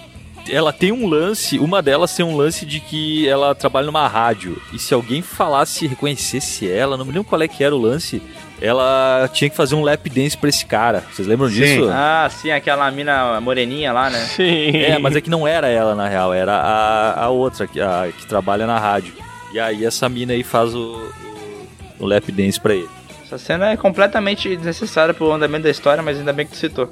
Não, eu acho que não é desnecessário, porque nesse momento ali que tu vê que ele declama a poesia pra guria lá pra ganhar o lap dance, tu vê como ele é um psicopata, né? Cara, como é que alguém aceita isso aí? Tá, na boa, tá, o Kurt Russell é um, um velho lindo, eu gosto do Kurt Russell, mas, cara, é verdade, o cara é uma cara de psicopata, né? Um tiozão do churrasco, e as minas caem na, na pilha dele, velho, e vão. E daí uma das minas aceita pegar e ganhar carona com ele, e ele leva a mina, cara. Só que as intenções desse cara não são boas, não. Na verdade, ele é bem perverso. Então ele tem um carro, que é um carro preparado pra fazer cenas de, de, de ação e tal. Então ele pode meter o carro na parede que ele vai sobreviver, só que do lado de quem dirige. E a mina tá do outro lado, onde não é seguro. Então ele começa a bater o carro, arrebentar o carro na parede e mata a mina, velho. Desgraçado. Ah, e ele tem esse prazer de provocar acidentes, né? E de ir matando gente aí, mundo afora. É, tanto é que tem aquela cena dessas minas aí da rádio, as outras mais bonitinhas que entram no carro e vão, sei lá pra onde, e ele encontra as minas na rua, velho. E tem aquela cena maravilhosa, que ele tá vindo com o carro, assim, com tudo, e o carro das minas vindo, e daqui a pouco ele liga o farol e bate com tudo de frente com o carro e destrói o carro das minas, velho. Nossa, véio. Essa cena é muito violenta, né, cara? Tem uma mina que tá com o pé pra fora, né? Uhum. Com a perna arranca pra a perna, fora, né? Arranca a perna dela, aí tem um pneu que entra e arrebenta a cabeça da outra. Essa cena é incrível, cara. É muito absurda. E esse filme, cara, é o filme mais estranho do Tarantino, na minha opinião, porque ele já começa dando umas falhas de continuidade, dando uns... umas falhas, tipo, na tela, que era a tentativa dele de homenagear os filmes dos anos setenta, né? Então, tipo, tem aquele filtro de imagem antigo, tem esses problemas de produção, o som falhado, às vezes, do nada, um ator que tava no lugar desaparece, um objeto de cena que tava no lugar desaparece. Ele, ele fez isso pra homenagear, de fato, os filmes antigos, né? Ele tem duas partes bem, bem distintas, né? Tem toda essa parte aí do bar. E, e eu curto muito do Tarantino uh, esse lance da quebra de expectativa, porque enquanto ela tá no bar... Uh, uma delas tá mandando mensagem pro cara, ah, a gente se vê lá, não sei o que, e tu fica pensando, porra, essa mina vai chegar na porra da casa, e a história vai ser lá, e né? E eu quero ver o que, que vai rolar ali, e cara, elas morrem no meio do caminho, velho. É, isso é muito louco, velho. E daí, tipo, a história morre com elas, e na metade do, do, do filme pra, pra frente, são outras meninas em outro lugar, em outra situação completamente diferente, e a história continua dali, tá ligado? É, que daí ele se depara com meninas não tão indefesas, né? Que elas também são dublês, eu acho, né? Não me lembro. É, tem até aquela atriz que ele usa bastante, que eu não vou lembrar o nome agora, que é australiana, não da Nova Zelândia, vocês estão ligados? Aquela loira. É dublê, né? Ela é dublê, né? Ela é dublê na vida real e tal, e ela... É Zoe alguma coisa, não é? É Zoe alguma coisa. Isso aí, exatamente. Ela era a dublê da... Zoe Bell, talvez? Pode ser. Ela era a dublê da Uma Thurman, né? Nos filmes do, do Kill Bill. E daí ela sempre falou, ah, eu nunca atuei, eu nunca fiz nenhum filme. Daí o Tarantino falou, ah, mano, vamos lá, então. Tu vai fazer um filme agora. E ela atua daquele jeito dela, né? Isso me, isso me leva a cena que ela é perseguida pelo cara no final. E daí eles pedem, e ela cai do carro, né? E ela cai no meio do mato, assim. Daí eles pedem, tá bem? Daí ela dá um pulinho e fala, tô. Mas esse é o filme mais estranho do Tarantino mesmo, né? Porque, como a gente falou, ele, ele muda os personagens da metade pra frente. E segundo ele, velho, é que quando antigamente naquelas salas de cinema, que é a sala aberta, tá ligado? Que os caras botavam o carro, drive-in. Eles passavam o filme, é, drive-in. Eles não respeitavam muito o, o que tava acontecendo, entendeu? Então passava um filme, daqui a pouco cortava no meio e começava outro, tá ligado? E foda-se. E daí ele falou, ah, vou fazer uma parada baseada nisso. Daí ele pegou e meteu esse filme com um monte de coisas que ele conheceu na infância dele, referências da cultura dele, e ele meteu o filme lá. É um filme que, cara, é bacana, porque tem perseguição, tem diálogos malucos, tem personagens excêntricos, mas ele é bem esquecível, assim, não tem grandes momentos, eu acho. Eu acho que é um filme que tem grandes cenas, mas uma história que eu não acho tão legal, velho. É, é um bom passatempo pra mim. É que assim, ó, ele é o filme inteiro bem arrastado, né? E daí no final do, do primeiro ato, lá daquelas primeiras pessoas, tem a cena do clímax que todo mundo morre. E daí, nos, quando começa a segunda parte do filme com outros personagens, o, a, o grande é, clímax é aquela perseguição que dura, sei lá, uns dez minutos, que é uma perseguição foda pra caramba, eu acho muito foda. Uhum. E daí depois acaba o filme de um jeito muito louco, né? Que as minas dando chute na Com- cara dele. Comemorando, chutando ele, né? É, taran, elas dão uns pulinhos assim, yeah! Aham, e acaba ali, né? E eu curto também que ele tem um filtro. O, o filme ele tem um filtro até essa primeira metade. E aí quando começa a segunda metade, esse filtro continua, só que do nada, parece que alguém deu um tapa na T V e ela voltou e ficou certinho. É, mas o, a segunda parte começa em preto e branco, né? Vocês lembram disso? Né? Tem uma parada assim de mudar, né? Quando começa a parte do, da, das outras personagens, começa, obviamente, filmando o pé da mina pra fora do carro, né? Porque não? E ele vai lá e ele vai lá e dá uma lambida no pé dela, né, meu? Cara, é muito tensa essa cena, ah, né? Isso é absurdo, velho. É, ele gosta de lamber pé. O Tarantino faz isso com as atrizes, eu acho. Um dia, um dia vai ter uma polêmica de que ele faz massagens no pé das atrizes e, e elas não querem isso. E ele faz mesmo assim. Bah, pesado. E aí elas vão dar um pé na bunda dele. Horrível. Essa não é boa. Essa não é boa. Ninguém deu risada. Ah, o carro é muito foda, né, meu? Ah, o carro é foda. Então, o Challenger branco que elas usam pra, pra ir atrás dele no final é muito foda também. E o carro preto dele também, que não lembro qual que é, eu acho que é um Charger, é foda pra caramba, velho. Sabe o que, que me incomoda um pouco nesse filme, velho? É que eu acho que ele não tem diálogos tão bons quanto os outros e ele também não tem personagens tão bons. E aí, me desculpa, Maurício Cescon, mas eu não acho o, o Stunt Mike tão bom quanto outros personagens do Tarantino. Ah, mas ele é bom sim, cara, porque ele, ele é todo bom, complexo, velho. velho. Ele é um cara que, beleza, fica zoando as, galera, as pessoas que não é psicopata, mas aí tem uma cena muito do caralho que as meninas perseguem ele lá no final, e daí elas dão um tiro no braço dele, e antes de dar um tiro ele fala, cara, tá brincando, galera, ô, oh, essa brincadeira foi bacana, assim. Ele dá um sorriso, leva um tiro no braço, velho, entra no carro, sai fugido, daí ele para o carro e começa a chorar que nem um bebê, velho. Uhum. Começa a chorar um monte, daí ele pega uma garrafa de uísque, assim, começa a beber, jogar na ferida e grita que nem um condenado. Aquela cena é muito foda, velho. O Kurt Russell atuando no, no, no teto. Cara, eu acho esse filme muito bom, só que eu acho que talvez esse filme poderia ser uma sketch dentro de um outro filme. Pois é, né? Não é um filme que tem história suficiente pra uma hora e quarenta, né? Pra ser inteiro, né? Ele é um apanhado de cenas boas. Desculpe, eu... eu não ouvi o seu nome, eu ouvi o seu, é, Vincent. Não é? É, mas eu não ouvi o meu nome seu... é Pitt. E você não vai conseguir se sair bem dessa. N- não, não, não. É. Eu, eu só queria que soubesse. Eu só queria que soubesse como comentamos que as coisas tenham ficado tão confusas entre nós e o senhor Wallace. É que entramos nessa com a melhor das intenções. Pode crer. Ah, me desculpe, eu atrapalhei sua concentração. Não foi por querer. Por favor, continue. Estava falando sobre suas melhores intenções.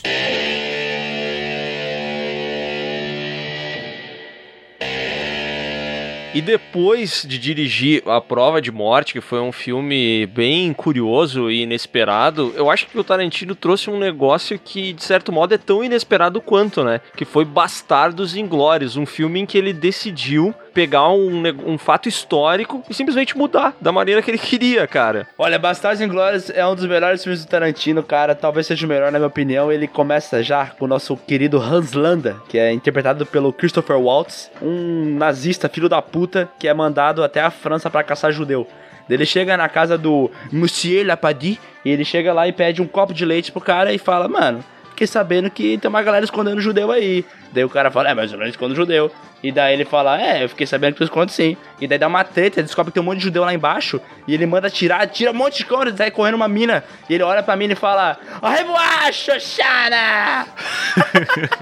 Cara, o que eu acho foda nessa cena é que o cara chega e ele é o cidadão mais educado do mundo. Ele é um, um gentleman, assim, sabe? E aí, de repente, ele despiroca, velho. É absurdo, né? Porque o cara fala alemão. Daí ele fala francês, e daí ele pede pra falar em inglês com o cara. É, tipo, o cara fala todas as línguas. É um troglodita, do, né? Um troglodita, e no final do filme a gente descobre que ele fala italiano ainda, filho da puta. Margarete. A tensão dessa cena aí é um absurdo, cara. Muito. Tem um monte de, de objeto de cena legal nesse, nessa cena, e eu acho foda como o Tarantino usa isso. Então, uma hora que ele tá falando com o cara, né? E o cara pede, posso fumar meu charuto? Daí o Hans Landa fala, pode, fuma aí teu charuto. Daí ele não puxa um charuto, é um, ca- um cachimbo, eu confundi. Ele puxa um cachimbo bem pequenininho assim, coloca bagulhinho lá e fuma. E daí o Hans Landa fica olhando assim. E daqui a pouco ele pega e puxa do estojinho dele um cachimbo três vezes maior, entendeu? E daí vai fumando o bagulho olhando pro cara. Tipo, ele usa essa parada do cachimbo pra mostrar o quanto o outro tá em... Ele é maior, entendeu? Ele é mais forte e mais ameaçador do que o outro. Cara, esse filme tem uma cena que me deixa com muita fome, que é aquela cena do strudel. Eu sempre tive vontade de comer aquele strudel. Wait for the creme. E aí quando ele apaga o cigarro no, no strudel, eu fico muito indignado. Eu, puta que pariu, né? Podia dar pra mim esse strudel aí. Cara, essa cena do Hans Landa, ela realmente é demais. E esse personagem talvez seja o mais memorável desse filme. Mas, na real, ele não faz parte dos bastardos, né? Ele não é o, o centro da história. Sim, tanto que os bastardos é um, um esquadrão judeu, né? dos americanos destinados a, a um propósito de vingança, né? De pegar os, os nazistas e, e matar, escalpelar, fazer suástica nas testas, enfim, né? Eles têm uma meta de scalp, não tem? Eu não me lembro, mas eu acho que sim, né? Que eles falam depois... É, o Brad Pitt fala que, ele, que devem pra ele cem scalpos nazistas, isso, né? E ele fala, eu quero os meus scalpos! Isso!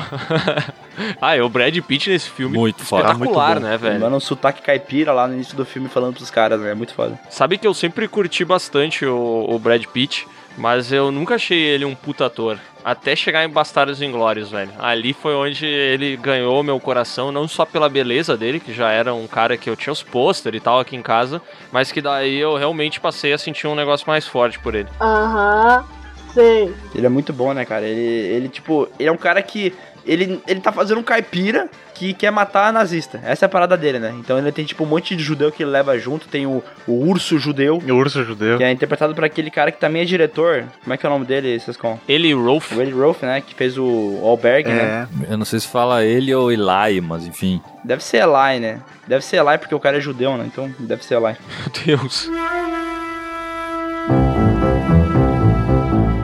E daí ele pega e tem uma cena que ele quebra o outro de com um taco de beisebol lá, que é a cena do urso judeu. E o Brad Pitt fala, ó, oh, seguinte, cara, se não vai me falar onde é que tá as armas, eu vou chamar o urso judeu. E daí o cara fala, o que que é o urso judeu? Daí os caras falam, é um golem. Ele, não, mas é um cara, é, o cara é forte. Daí tem toda aquela cena que é, o filme se passa na Segunda Guerra Mundial, né? E usa música de western, né? Bang Bang no fundo. Sim. Que é aquela cena de tensão que ele vai entrando pela caverna, batendo o taquinho de beisebol lá na, na parede. E quando ele chega, ele taca com tudo na cabeça e rebenta o alemão, velho. Eu acho que a trilha ela é do Ennio Morricone também, não é? Ela não é original, né? Ela é a trilha de outros filmes que ele incorporou. Eu, eu gosto bastante dessa cena aí do que aparece o urso judeu. Uh, só que, cara, a cena mais clássica é a cena da, do jogo de carta, né? Da, ah, com certeza. Do bar, aquela. É, que os caras vão parar lá na, na França, né? E eles têm a informação que uma das atrizes alemãs tá querendo ajudar os caras a fazer uma missão de botar fogo num cinema, né? Aham. Uhum. Que eles querem... Eles souberam que o Hitler tá pra fazer um filme lá que vai homenagear um, um soldado nazista, e o Hitler quer ver o filme no cinema. Então o plano dos caras é o seguinte, vão tacar fogo nesse, nesse cinema aí, matar o Hitler e todo o resto da, da cúpula nazista, né? E daí, cara, aquela cena é o seguinte, eles estão numa taverna, fantasiado de nazista, fingindo que são nazista, enquanto tá lotado de nazistas em volta dos caras. E até aí tudo bem, até que aparece um cara que é da Gestapo. E a Gestapo é aquela polícia especial nazista, né? Uhum. E daí os, o cara começa a sacar que, na verdade, eles não são nazistas, né? Eles estão disfarçados. E daí tem aquele jogo maravilhoso da carta na cabeça, aquela cena... Nossa, é muito massa. É, é muito bom. É, tem uma conversa sobre o sotaque antes também, né? De que região que ele era e tudo mais. Que aí o cara começa a se ligar que, que eles não são nazistas de verdade. E a cara do, do, do agente da Gestapo ali, quando ele descobre que a carta que deram pra ele foi o King Kong, né? Os nazistas racistas é, pra caralho, eles botam ah, o King sim. Kong só de zoeira nele. É muito bom. Ele, e ele pega e faz toda uma história falando assim, ah, eu fui acorrentado e me trouxeram pros Estados Unidos. Quando eu cheguei aqui, me exibiram. E daí ele falou, eu sou a história do negro nos Estados Unidos. Daí ele fala, não, ah, então eu sou o King Kong. É. Ah, essa cena do incêndio, ela é muito foda, né? E tem aquela parte que a Xoxana aparece falando que eles, que todos, todo mundo que tá lá dentro vai ser morto por uma judia, né? Uhum. Mas eu acho foda, cara. Eu acho essa cena muito épica, sabe? E é massa ao momento que queima a tela, né? E a projeção começa a ser projetada na fumaça, né? Uhum. E daí uhum. a cara dela fica completamente fantasmagórica, assim. Cara, essa cena é maravilhosa, velho. Mas o Hitler não morre ali, né? É, morre... Ele não morre no fogo, né? O cara vai conseguir fugir. Levando é. tiro, né? É, sim. Ele vai conseguir fugir, só que os, os bastardos, eles dão a volta na porta, lá em cima no acesso. É. E a hora que o Hitler sai, eles metralham o cara com aquelas M V P quarenta e no chão, assim, tararara, vai desfigurando ele, arrancando pele, tá ligado? É, essa foi a primeira vez que o, eu acho, né, que o Tarantino trabalhou com um fato histórico e, cara, ele mudou, e ele falou que era o, era o, o fim do Hitler que todo mundo queria, na real, né? É o sentimento de vingança que ele coloca, né? Eu acho que todo filme do Tarantino tem um pouco de vingança, né? Tu pegar o, o Cães de Aluguel, não, o Pulp Fiction, talvez ali na parte do Bruce Willis, mas o Kill Bill é todo em volta da vingança, o, a Prova de Morte é a vingança das minas pelo dublê, o Bastardos Inglórias é a vingança da Xoxana, dos bastardos, então no Django também já é vingança. É muito esse sentimento de revolta, né, que ele causa na, nas pessoas. Vocês viram que era pra... Era o, o Leonardo DiCaprio era cotado pra fazer o Hans ali? É Hans, né? Como é que é? Hans o quê? Hans Landa. Hans Landa. É, não sabia, mas ainda bem que não foi, né? Porque esse, esse ator aí, o Christopher Waltz, manda muito bem, né, cara? Ele tem momentos memoráveis no filme, que nem a gente falou no início, ele já mostra o que ele veio, né? Todo a... o diálogo do cara, o cara fala muito bem, ele é tipo um cara muito calmo, mas ao mesmo tempo tu percebe que ele é muito ameaçador, né? Que ele poderia fazer qualquer coisa contigo, que ele é um demônio na Terra. Depois tem a cena dela, dele com a Xoxana, que eles estão comendo strudel, né? Uhum. E daí ela vai comer o strudel, bota o garfinho dele, não, espera o creme. Sim. O cara é todo cheio dos, das manias, tá ligado? Metódico. E o final dele é bem foda também no filme, né? Porque todo mundo esperava que ele fosse morrer, provavelmente. E no fim tem o Brad Pitt lá fazendo a suástica na testa dele, falando que essa talvez tenha sido a maior obra de arte uhum. que ele já fez é. na vida, né? É. É que ele se livrou, livrou, entre aspas, né? Porque ele fez a tão conhecida hoje delação premiada, é. né?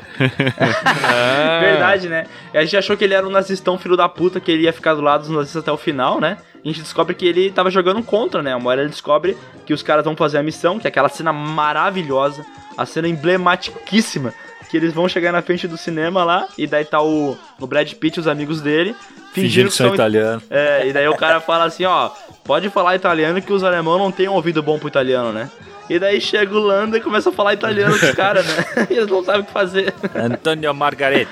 E como é que é esse nome? Margarete! Nessa cena, né, o único que, que tava nervoso em falar italiano é o que melhor fala italiano, no fim das contas, né? Ele decora a frase e fala aquilo e ponto. Aí o Brad Pitt quer tomar a frente e ele mete o sotacão dele lá. Margarete! Enzo Garlami. Marga- Margarete. Ele, ele fala assim, como é que é seu nome? Garlami. Com os algodão na boca, né? E daí o é Dominic de Coco. Aí esse lance dele botar os algodão na boca é inspirado no Marlon Brando, né? No, no Poderoso Chefão. É, é, o, a porra do Brad Pitt tá o filme inteiro com a boca torta, né, Sim. cara? Com o queixão assim pra frente, né? É muito massa, cara. E o filme termina, que o Léo falou, com a vingança dos bastardos, né? Que eles conseguem matar todo mundo. E o Landa ainda fica com a suástica na cabeça, né? Ele conseguiu ir contra os, os nazistas e ganhar a fazenda que ele queria lá, mas ele ficou com uma suástica na cabeça e nunca vai conseguir esconder que é um nazista. Né? Não vai sair impune. E aí, esse filme ele trata bem aquilo que a gente comentou antes, né? De como as histórias vão se interligando no decorrer do filme, né? Tipo, a Xoxana sai correndo livre lá no início do filme, pra depois ela ter o cinema, que é o grande... grande cenário de vingança dos bastardos que correm numa história paralela o filme inteiro, né? É, esse filme aqui é um, é um filme que tem a história um pouco mais séria, assim, ele, ele realmente segue a história, não, não tenta desviar muito, mas ele tem as loucuras do Tarantino, né? Então tem aquela direção maluca, a trilha sonora que a gente falou, tem música Bang Bang no, na, na Segunda Guerra Mundial, tem um momento que a Xoxana vai se preparar pra fazer a parada e começa a tocar David Bowie, é, Cat People, lembra disso? Sim. E daí tem um monte de, de, de músicas assim que não tem nada a ver, que não funcionaria, mas como o Tarantino sabe fazer, encaixa, tá ligado? Eu acho um dos melhores filmes, assim, com certeza top três, e um dos mais, um dos que mais dá vontade de reassistir, tá ligado? Sim. É, pra mim eu só não sei, eu não, eu não sei se é o melhor. Eu fico entre Pulp Fiction e Bastardos Inglórias. Eu gosto muito dos dois. É que tem um lance que eu acho diferente entre ser o melhor e ser o que a gente mais gosta, sabe? E agora, o próximo filme do Tarantino é um filme que particularmente eu gosto muito e que a maioria das pessoas não tem o mesmo apreço que eu tenho por ele, que é Django Livre.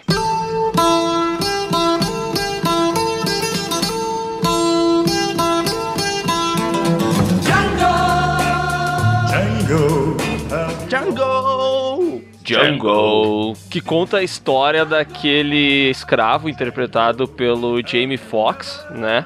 Que teve a, a amada dele levada aí pra um engenho qualquer e basicamente o cara quer resgatar ela. Ele quer pegar o magrão que levou a mina embora e quer trazê-la de volta. E aí no meio dessa treta toda ele vai se envolver com o personagem do Christopher Waltz também, que volta, né?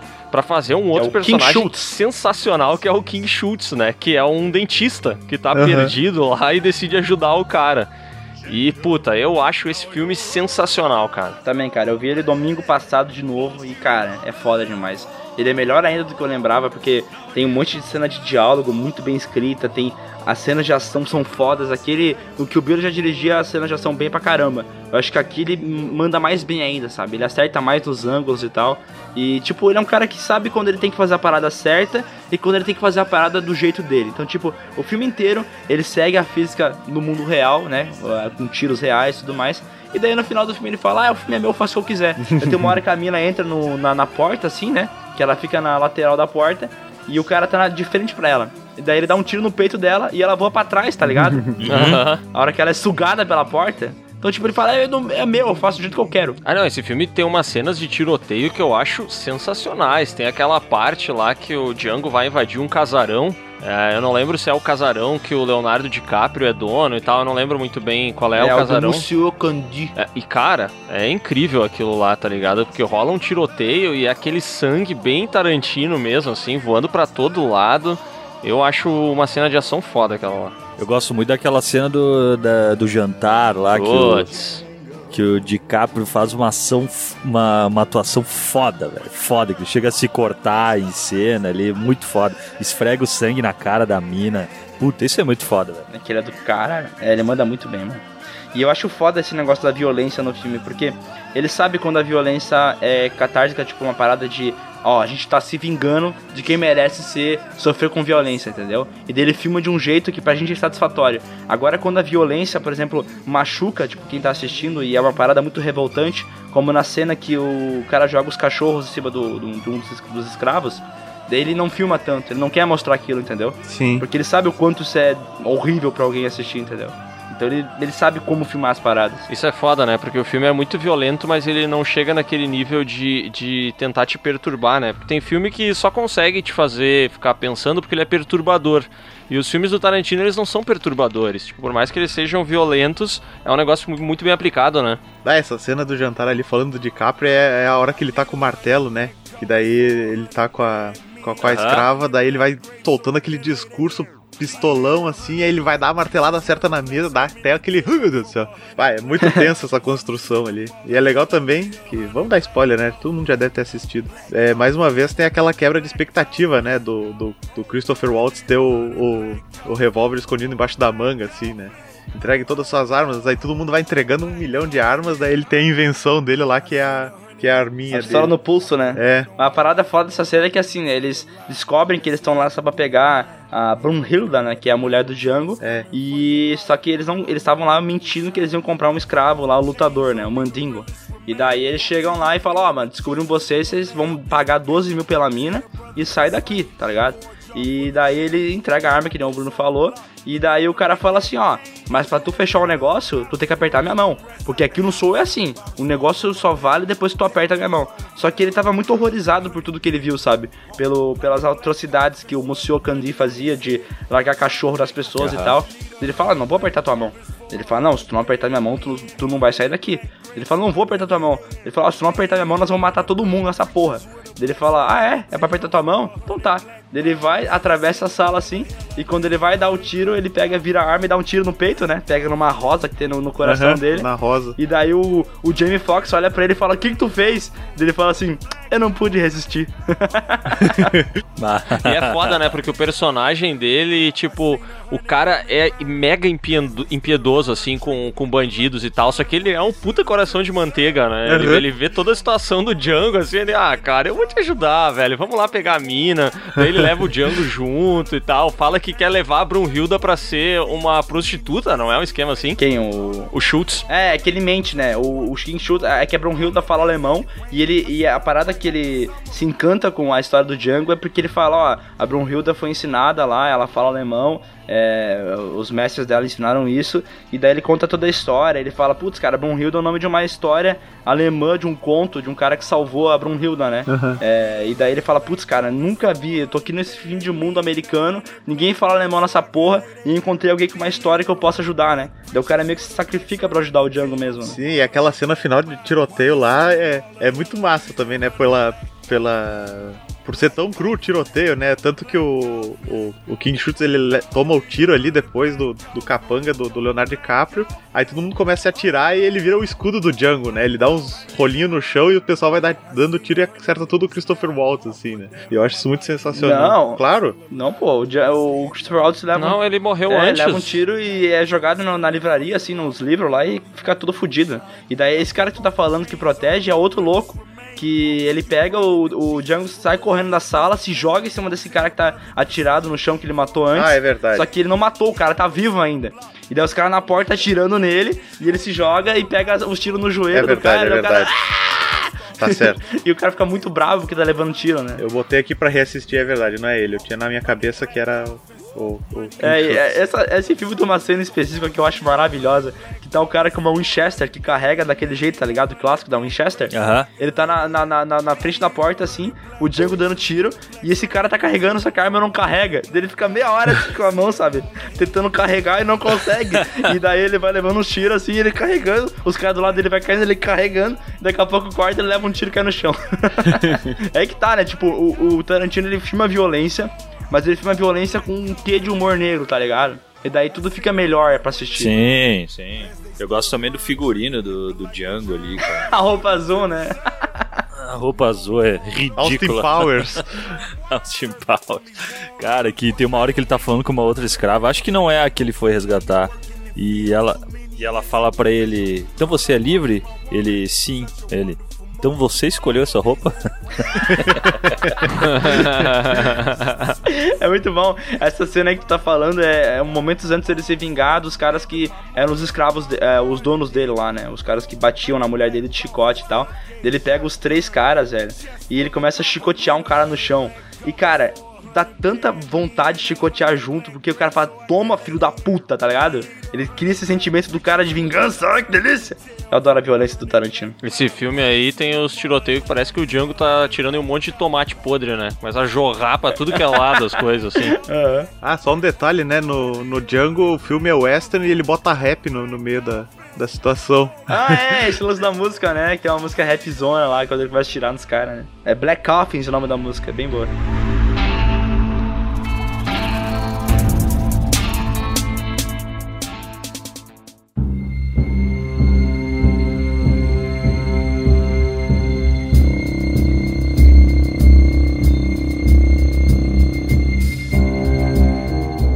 Depois que ele aprendeu a fazer filme de faroeste, ele falou, mano, vou fazer mais um, né? Agora que eu sei fazer Bang Bang, vou fazer. E daí ele anunciou que faria o Oito Odiados.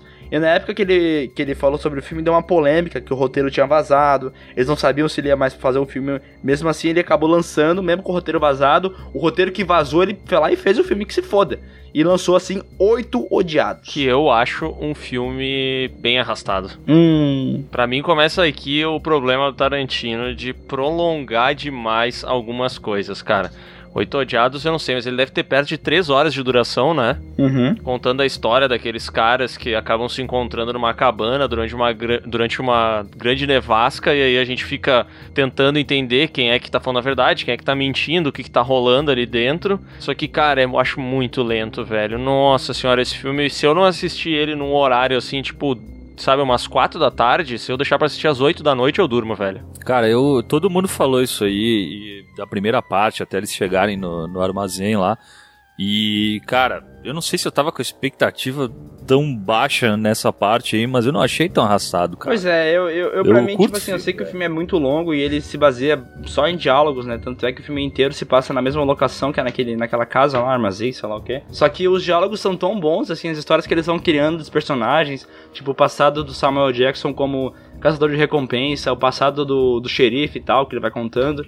Cara, eu acabo gostando, sabe? Eu, eu compro a ideia e vou. Tipo assim, eu, eu sei que pra quem não curte muito Tarantino, ou pra quem vê filmes normais, assim, blockbusters, vai ver esse tanto de diálogo e não vai aguentar, né? Vai ficar irritado. Mas pra mim vai. Eu sei que o filme é comprido, mas eu não acho ele arrastado. Eu acho que é... pelo fato de eles estarem todos juntos ali, trancados com a nevasca e tal, dá aquele clima de tensão tipo no Enigma de Outro Mundo, sabe? Uhum. Todo mundo ali não tem pra onde fugir, tu sabe que uma hora ou outra alguma merda vai acontecer, né? Então essa construção da... dos diálogos eu acho sensacional. Não, eu também curto o momento que eles estão dentro da cabana. O que eu não curto é até a cabana, que aí eu acho arrastado, entendeu? Acho que depois que eles estão lá, pra mim a coisa engrena. Mas até eles chegarem, aí, cara, eu corto cortaria bastante coisa ali, velho. É, não, realmente, cara, é quarenta minutos essa cena inicial, que o cara tá lá, o Kurt Russell tá andando com a prisioneira, daí encontra o Samuel Jackson no caminho, eles conversam isso um monte, aí. Cara, quarenta minutos, velho, é muito. Esse filme, ele tem um lance, ele tem uma, um ponto fora da curva em tudo que a gente falou de quebra de expectativa, porque nesse daí ele não quebra expectativa. Quando eles chegam na cabana, tu vê uhum. que tem alguma coisa errada lá e tá errado mesmo, é. saca? E daí, cara, uma parada que eu não gosto muito desse filme é aquele momento que ele pega e trata o espectador que nem um burro e conta o que vai acontecer, tá ligado? Essa cena. Que ele pega e entra o Tarantino como narrador e fala: nos últimos momentos, vimos nossas personagens conversarem sobre tais coisas. E agora nós vimos que essa mãozinha aqui colocou um veneno no café. Vamos ver o que vai acontecer? Tipo, parece que eu sou um idiota, que eu não sei ver o filme, porra, tu tem que me falar o que tá acontecendo. Eu acho que ele quis ser engraçado, tá ligado? Mas eu não acho engraçado, velho. Eu também não curto muito. Eu acho uma quebra meio desnecessária. Ah, eu acho que é os testes que ele faz, né? Porque se tu parar pra pensar no... nos Oito Odiados, tem também... Ele viu que deu certo o alçapão no Bastardos Inglórios. Ah, vamos repetir alguma coisa com o alçapão aqui que deu certo, vamos ver como é que dá, né? Então eu acho que esse negócio de fazer o, o voice-over dele ali, de repente foi uma tentativa pra ver se funcionava. Na cabeça dele funcionou, né? Tanto é que ele repetiu a lance da narração no... É, Era Uma Vez em Hollywood, né? Isso. No final do filme, ele, ele faz uma narração do que tá acontecendo, do que os personagens estão sentindo. Que eu acho meio... Cara, é legal, mas não precisa, tá ligado? É aquela parada, se, se bota a narração é porque alguma coisa tá falhando em mostrar, tá ligado? Eu não sei. Não sei, acho que ele tem esse, essa tendência de querer inovar sempre e tal, sabe? Eu não sei se... Uh, depois que ele fez sucesso lá no início, cometou, começou a ter essa cobrança do Tarantino ter sempre que fazer alguma coisa nova, diferente em filmes, sei lá. Eu curto a, vi- eu curto a violência desse filme também, tipo, quando tu, daí tu vai contar a história, que de novo a cronologia ela não tá certa, de quando os caras chegaram lá na, no armazém da, da Mini, acho que era, né? Pra armar todo esquema pra pegar ela e tal, a violência deles matando todo mundo lá, as cenas finais também, que todo mundo acaba tomando no um cu. Tiro, né? No saco, eu né? Acho, é tiro no saco. Eu acho foda, cara, porque ele... O personagem Samuel Jackson é bem trabalhado nesse filme aqui, né? Ele, ele é bem inteligente, então ele já conhecia esse armazém da Mini e ele sabia que no armazém da Mini não podia entrar mexicano. Exato. Os caras eram mó xenofóbico lá, não gostava de mexicano, né? E daí ele vai trabalhando toda a pesquisa dele, daí ele encontra um cara que era... que tinha se envolvido na mesma guerra que ele, no passado, né? Na guerra de, de, de secessão, né? E daí ele fala, putz, esse cara aqui lutou contra mim na guerra, daí o cara quer matar ele, daí ele pega e conta toda uma história que, na minha, na minha interpretação, ele inventou a história, né? Que ele foi caçar o filho dele, né? Como caçador de recompensa, e que fez o filho dele... fazer um boquete nele antes de matar. Vocês lembram disso, né? Sim. E pra mim isso aí é só o Samuel Jackson inventando a história pra deixar o cara pistola, puxar a arma e poder matar ele em legítima defesa, né? Mas toda essa parada da criação da história, e daí quando ele conta a história vai mostrando a cena e tal, eu acho bem massa, cara. E a fotografia tá muito bonita também, né? Nossa, é tudo muito lindo, velho. Esse filme surgiu na mesma época que aquele Revenant, não foi? dois mil e quinze. É, e daí eu lembro que eu fui assistir os dois e daí, sei lá, eu não sei porquê, mas eu criei uma associação na minha cabeça que era dois filmes assim, ah, na é, neve é, e tal, vamos ver qual é melhor e tal. E aí esse filme eu achei ele um pouquinho arrastado no início, mas cara... Depois quando eu assisti o, o Revenant, oh, meu Deus, isso aqui parecia o filme mais corrido do mundo, velho. É, o Revenant, é, ele tem duas horas só, é uma hora a menos, mas é duplamente arrastado, né, cara? Caralho.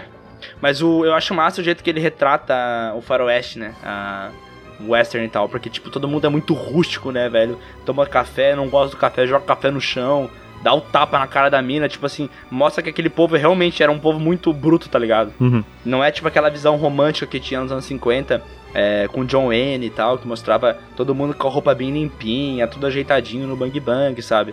Não, ali é o bagulho é rústico, é tapa na cara. E ele tem o lance, tipo assim, ah, o personagem tem o dente podre, eles são sujos, uhum. né? Ele tem uma caracterização diferente, assim, que eu acho legal. Tipo o Leonardo DiCaprio no Django, né? Que tinha os dentes tudo podre. É no Oito Odiados que tem aquela cena do, do violão, né? É, ele quebra um violão raríssimo, né? Sim, sim, sim. O Miguel mandou isso. Ele, ele era Era pra, ele era pra quebrar um violão de, de cena só, né, que ela tava tocando, só que o violão que ele quebra era um violão de um museu lá, que valia cento e trinta e cinco mil dólares, um clássico e tal, e daí o Kurt Russell pega o violão, joga na parede, a cara da atriz falando, meu Deus, não! Reação mais verdadeira do mundo. Uhum.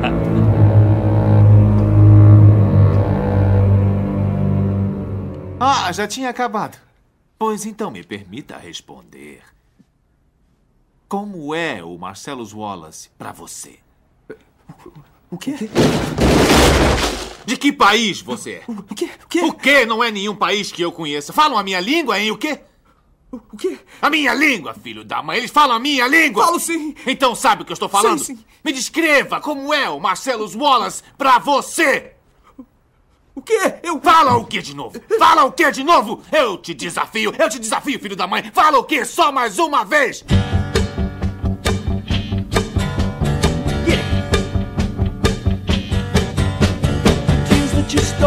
Vamos falar agora, então, sobre o mais novo filme do Tarantino, que nós assistimos juntos, cara. O PeeWeeCast estava reunido no cinema para assistir Era Uma Vez em Hollywood. O filme que, pra mim, não tem sinopse. Cara, esse filme, é a primeira vez que eu vi ele, eu vi sozinho e tal. Não vi com, com meus amigos PeeWeeCasters. E eu tive uma dificuldade tremenda de entender o filme. Porque, assim, não tô falando de entender a, o caso da Sharon Tate e o que ele faz no filme e tal, de mudar isso. Não é isso.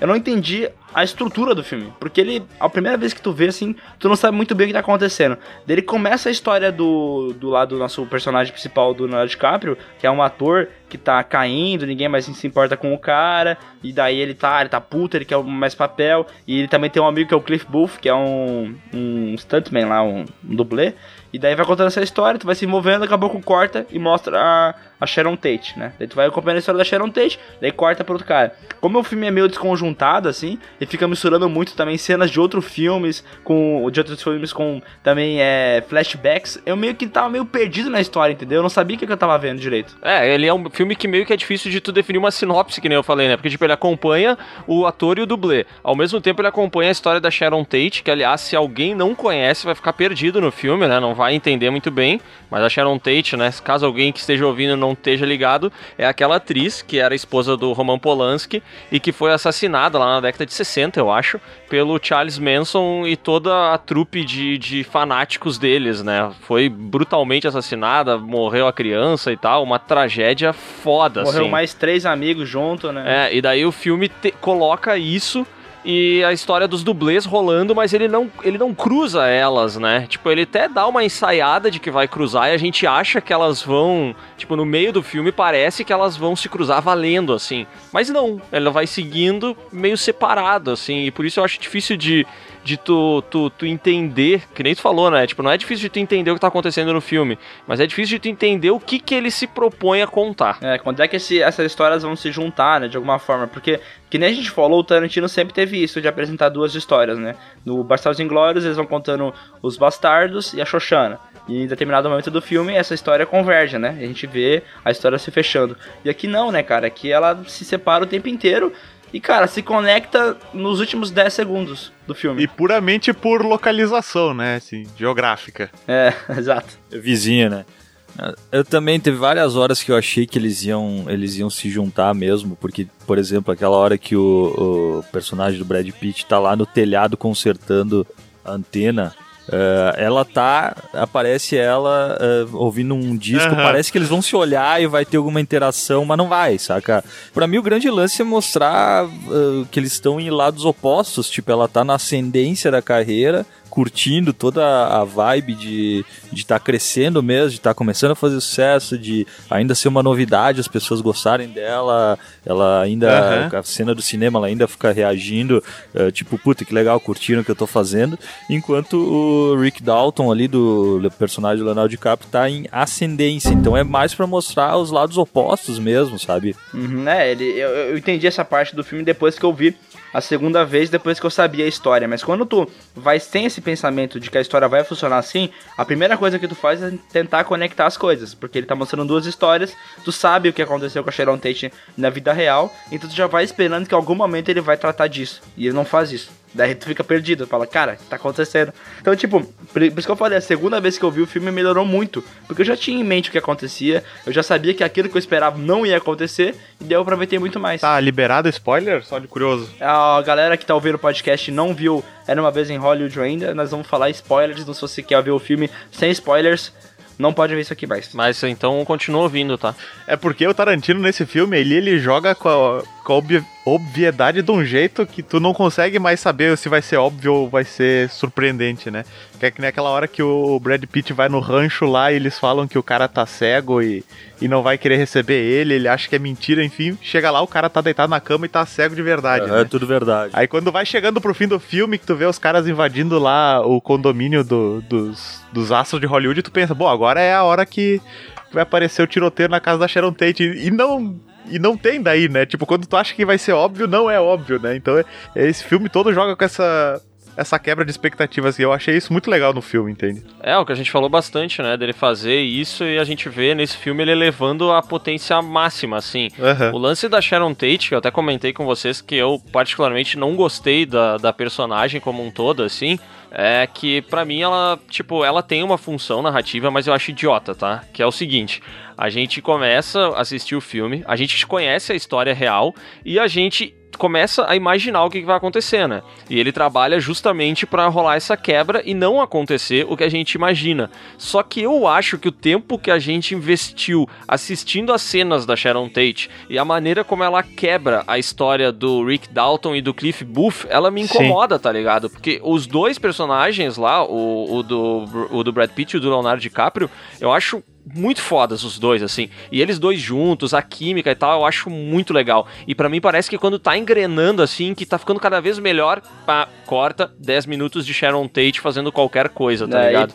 E... e aí eu entendo que ela tem uma função, mas eu não gostei. É, e pra mim uma coisa também é que ele tem esse, essa parada de realmente querer homenagear a Sharon Tate, né? Então ele fica o tempo inteiro tratando ela quase como se ela fosse uma deusa, né? Tipo, sim, as cenas dela são muito bonitas, tem sempre uma luz maravilhosa que pega no canto dela, do cabelo dela.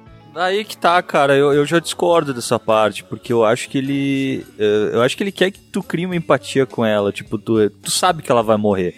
Então tu quer... Eu acho que ele quer dar essa distanciada... Quer dizer, tirar essa distanciada que tu tem de que ela é uma atriz de Hollywood perfeita. Tanto que mostra quando ela tá com os pés em cima do banco, ela tem os pés sujos. Quando ela tá dormindo, ela, ela, ronca, ela né? tá roncando. Então acho que teve um lance de querer humanizar ela pra tu ficar com... Sabe, tu pensar, puta, ela é que nem eu, saca? Só que maravilhosa. Não, não, humanizar ela seria se ela pegasse e desse um chute no mendigo, tá ligado? Seria mostrar que ela é humana ainda. Ela é tão bondosa no filme, ela é tão do bem... Caralho...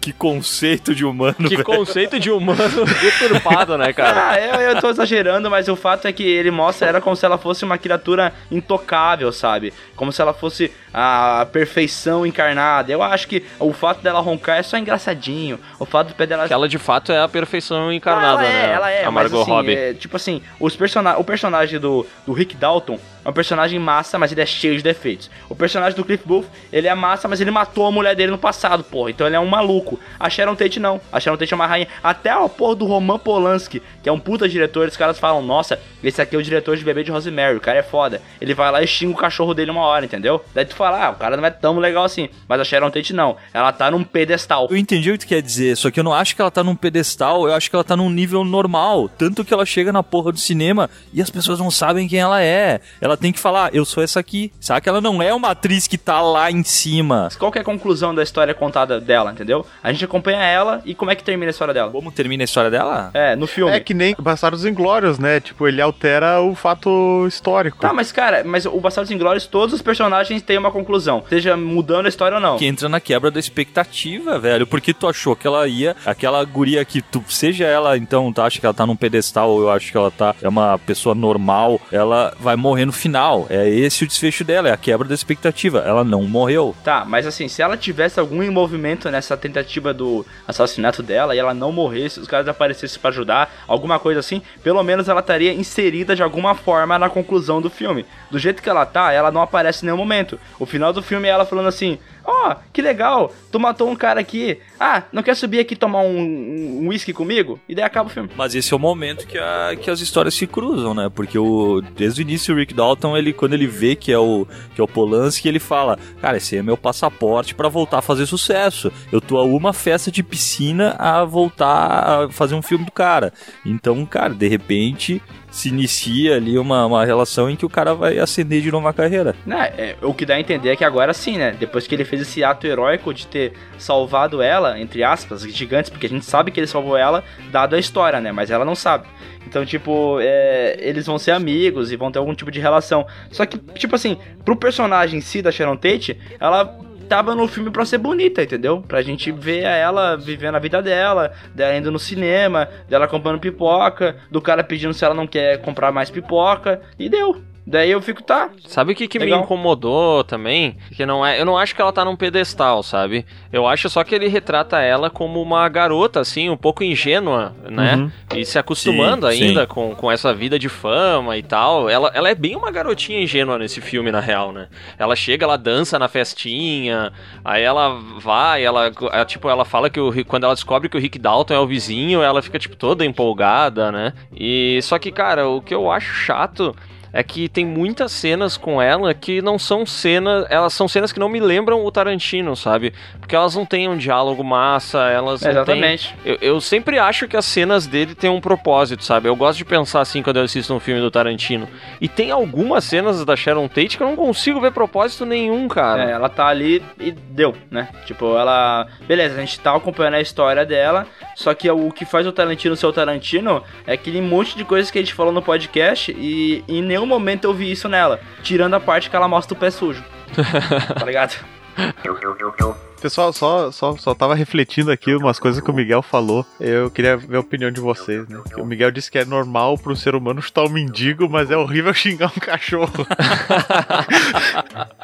O Roman Polanski é uma pessoa malvada, ele xinga o cachorro, não sei o quê. Mas a Sharon Tate, ela tinha que ser mais verdadeira, tinha que chutar um mendigo. Isso é humanizar uma pessoa. Vai e chuta um mendigo. Ah, mas daí eu só quero deixar claro, assim, que, que cachorro é mais legal é que verdade. o humano. E outra coisa, eu só falei isso porque eu botei em pé de igualdade o argumento do, do Cescon de que ela é humana porque ela ronca. Tomar no cu, né? Não, mas é, desse filme ali, o Leonardo DiCaprio é... tá sensacional, né, meu? Nossa, cara, o cara destrói, Ele véio. rouba o filme do início ao fim. Todas as cenas dele, ele tem essa parada do complexo de um cara que tá perdendo a ascensão, de que não é mais respeitado no meio, né? Então ele chora por qualquer coisa. Se ele consegue uma coisa, ele... ele tá fragilizado, né, cara? Não chore na frente dos mexicanos.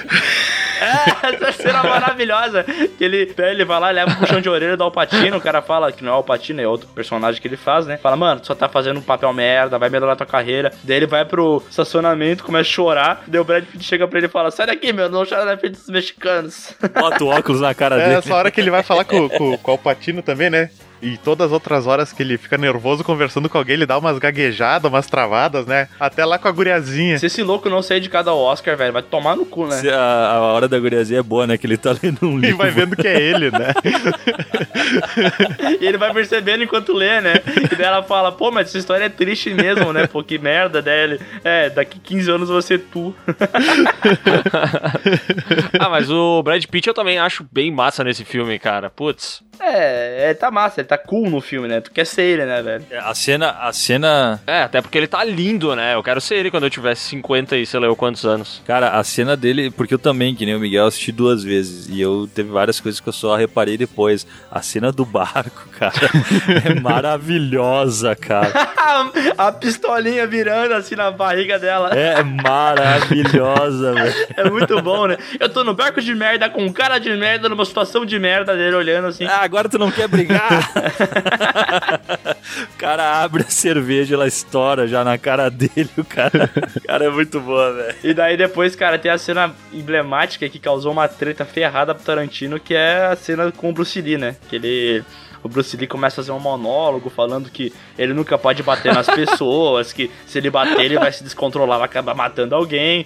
E daí alguém pede assim, tá aí numa briga tu e o, e o Muhammad Ali, né, que é o Cassius Clay, tu e o Muhammad Ali, quem que ia ganhar uma, uma luta? Daí ele fala, ah, esse não aconteceria, mas se acontecesse, ah, eu ia botar ele numa maca.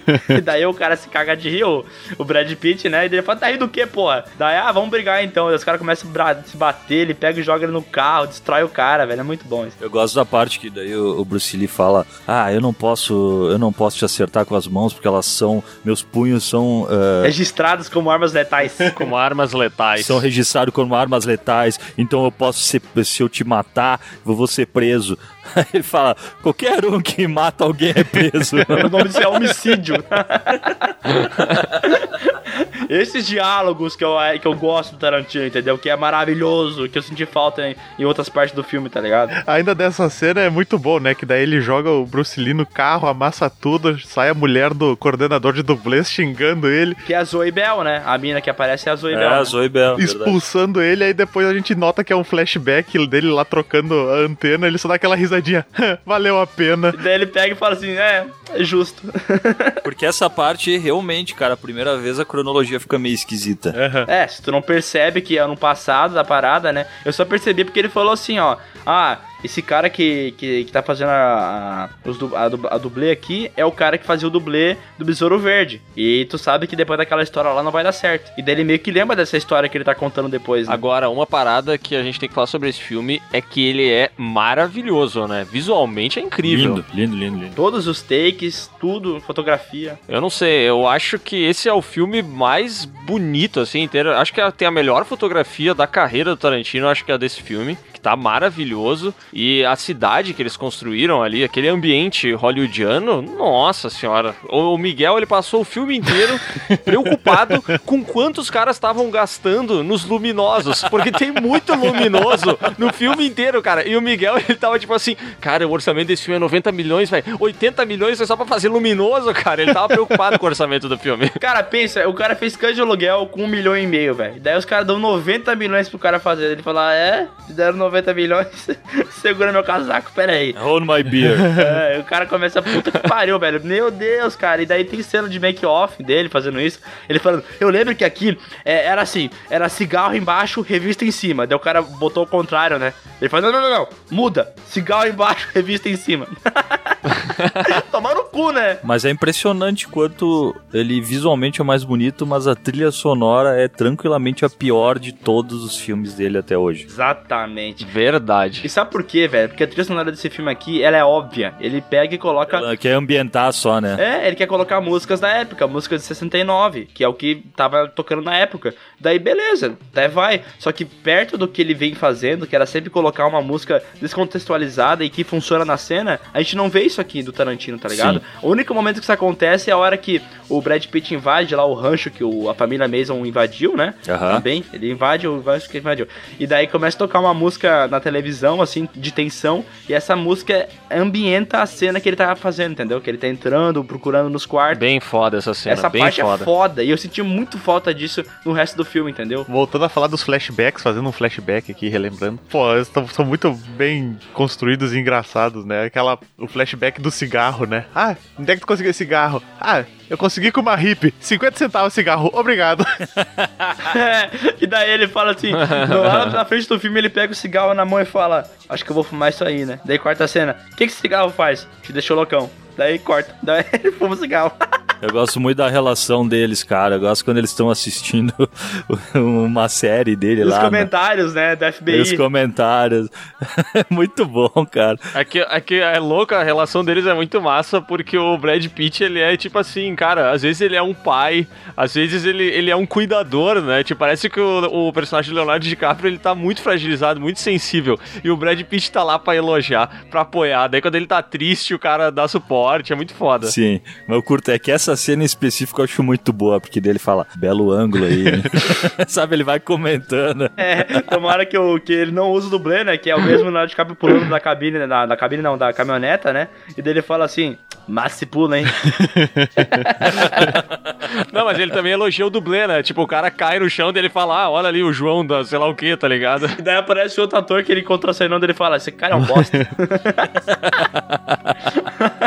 Cara, é muito bom, eu curti muito, achei e eu achei a experiência de ver a segunda vez melhor ainda. É. Eu acho que o, a cena final, logicamente, ela perde o impacto, mas a segunda vez, o filme inteiro pra mim foi melhor. Mas essa cena final, velho, que coisa é absurdo, maravilhosa. Absurdo. Sabe o que é a parada? Por que a gente gosta tanto dessa cena? Porque o filme inteiro, ele não se parecia a um filme do Tarantino, né? Que era aquela parada mais parada, não tinha muito sangue, não tinha muita violência. E a gente tá, cara, quando é que vai acontecer violência? E quando acontece, cara, é uma catarse que dá assim, caralho! Ele pega e joga uma lata de comida de cachorro na cabeça da mina e explode o nariz dela, velho. É, é legal que até então ele acha que a, a invasão ali tá sendo uma alucinação do cigarro, né? É. E, ele fala, e daí o cara aponta, aponta a arma pra ele, ele aponta o dedinho, né? E fica assim... Ah, ah. Não, e a foda é tu pensar que o Leonardo DiCaprio tava o tempo todo na piscina, né? Com fone de ouvido, assim, é muito doido. E quando a mina cai na, na piscina, ele se assusta, né? Joga o sonzinho na água. Pega o lança-chamas. Inglórias, velho. E a musiquinha que tá quando ele pega o lanche chama... Não, e esse lance do Leonardo DiCaprio guardar o lança-chamas tá muito a ver com o personagem dele, né? Que ele é muito apegado à carreira dele, assim, dos au- do auge do, da vida hollywoodiana dele, assim, né? Ele guarda os objetos de cena em casa e tal. E daí, quando, lá no início do filme, quando eles... A primeira vez eles anunciam a existência desse lança-chamas, né? O cara fala, bah, eu adorei aquele filme quatorze punhos de não sei o que lá. Você usa um lança-chamas. Ele fala, é, eu até levei ele pra casa. E daí, corta a cena dele usando o lança-chamas e taca fogo. Daí ele fala, caralho, esse bagulho esquenta. Daí ele, é, Rick, é um lança-chamas. Ah, cara, vendo assim, cara, eu não... Na primeira vez que eu, que eu vi o filme, eu realmente não gostei muito. Tinha dado uma nota sete, sete vírgula cinco aí. Mas depois que eu vi de novo, eu já sabia que as coisas que eu esperava não iam acontecer, tá ligado? Eu acabei amando muito mais o filme e eu, cara, eu gostei. Ah, eu acho um filme bem legal, cara. Nossa, assim, eu não, não é um dos melhores filmes do Tarantino, na minha opinião, mas, cara, continu, continua sendo um filme sensacional, sabe? Muito bom mesmo. Tarantino recebeu noventa milhões de dólares pra fazer esse filme e ele torrou tudo em ambientação, direção de arte. O cara fez um trabalho impecável, deve ter comprado duzentas e cinquenta mil músicas. Neon. E o Miguel até agora tá preocupado com os luminosos do cara. Neon. E eu só quero dizer que se tu larga noventa milhões na mão de um outro diretor, vamos pegar como exemplo aqui o Tim Burton, o cara gastaria tudo, cara, pra contratar o Johnny Depp, maquiar o Johnny Depp e comprar a trilha do Nightwish. Então o Tarantino é foda. E gastar em Johnny Depp, Nightwish e pó de arroz pra passar na cara das pessoas, né? Top, top cinco de cada um. Acho que vai no top cinco, né? O cara tem filme suficiente pra entrar no top cinco, né, cara? O Miguel quer fazer um top cinco, né? Tá com medo do top três, né, cara? Top três, meu. Top três. Tá. Terceiro lugar pra mim, Cães de Aluguel. Segundo lugar, Bastardos Inglórias. E primeiro lugar, Pulp Fiction. Eu tô pensando, não sei. Eu não sei também. Eu tô pensando aqui também. Foda, cara. Eu tô pensando, eu juro. Cara, pra mim, quase que o Bill entrou, tá ligado? Quase que entrou ali no terceiro lugar. Briga muito ali, mas eu não sei se entra. Talvez entre, hein? Não sei. Por que ele é top cinco, caralho? Tá, eu sei o meu. Olha só, em terceiro lugar pra mim tá Era Uma Vez em Hollywood, junto com Oito Odiados, Cães de Aluguel e Django. Em segundo não, tá... Não, não, não, para. Cescon, como assim? Para de querer defenestrar a lista, caralho. Aliás, eu vou ter que fazer uma menção que no A Prova de Morte é o primeiro filme que tem defenestração. Porque defenestrar, pra quem não sabe, é jogar pela janela. É verdade. Literalmente tem a, a defenestração. Então ele jogou a perna pela janela, defenestrou a perna. Cara, então, pra mim, em primeiro lugar, tranquilamente, o Pulp Fiction. Em segundo, cara, eu acho que, que é o Kill Bill. Tá, que eu considero um e o dois uma coisa só, tá? E em terceiro... Eu tô entre Bastardos Inglórias e Era Uma Vez em Hollywood. Bastardos, para, velho, vai. Pode ir. Não, é que, eu tô, é que eu tô no hype ainda, tem isso, né? Tá, minha, meu top três aqui, eu botei em terceiro lugar Kill Bill. Em segundo lugar eu botei Era Uma Vez em Hollywood e em primeiro Pulp Fiction. É isso aí, caralho. Isso aí, tem que ser objetivo, pragmático. Era Uma Vez em Hollywood segundo? Eu botei em segundo. Vocês tão loucos. Eu achei louco. Maravilhoso, cara. Vocês estão loucos demais. Vocês estão loucos. O cara que assistiu e falou, ah, pra mim não é tão bom, é nota sete. Aí no dia que a gente assistiu, falou, pra mim é nota oito. E depois foi lá nos stories e falou, o filme é nota nove. Tá cheio de moral de, pra falar, né, cara? Eu acho que em primeiro é Os Oito Odiados. Em segundo é A Prova de Morte. E em terceiro é My, my, friend, my Best Friend's Birthday. Legal. Eu achei que tu ia falar Meu Amigo Enzo. Esse é o melhor filme do Tarantino que ele não fez. Não, ó, pra mim, e em primeiro lugar é Bastardos Inglórios. Em segundo lugar é Cães de Aluguel. E em terceiro lugar é Pulp Fiction. Mas pra terminar o podcast, velho, tem que terminar com um clima de tensão e ódio. Eu quero saber por que, que o Léo tá com tanto ódio de mim e do Cescon. Ah, cara. Cara, olha, vou dizer uma coisa, não sou só eu, tá? São pelo menos vinte e cinco pessoas que estavam na mesma sala de cinema na qual a gente foi assistir esse filme. E aí o que, que a gente acompanhou, tá? Durante o filme, nas cenas mais importantes, principalmente, a gente tinha o Miguel e o Cescon discutindo o preço do, da, das coisas do, do, do dos, set, né? Tá discutindo quanto custou o luminoso, quanto que custou... Ai, meu Deus, essa jaqueta do DiCaprio deve ter custado muito caro, noventa milhões, foi tudo nisso e tal. E os caras... caras gritando e rindo no filme, sabe? E a gente sendo defenestrado pelos, pelo, pela galera que tava lá atrás, no fundão da sala. Porque a gente sentou mais na frente, o que nos deixou vulneráveis. A gente tava de costas pras pessoas, né? E, enfim, foi uma, uma jornada, assim, de muita risada, muita discussão sobre os luminosos. E era evidente que eles já tinham assistido o filme antes. Mas eu posso dizer uma coisa pra vocês? Por favor. Por favor. Sou muito fã. Muito fã mesmo.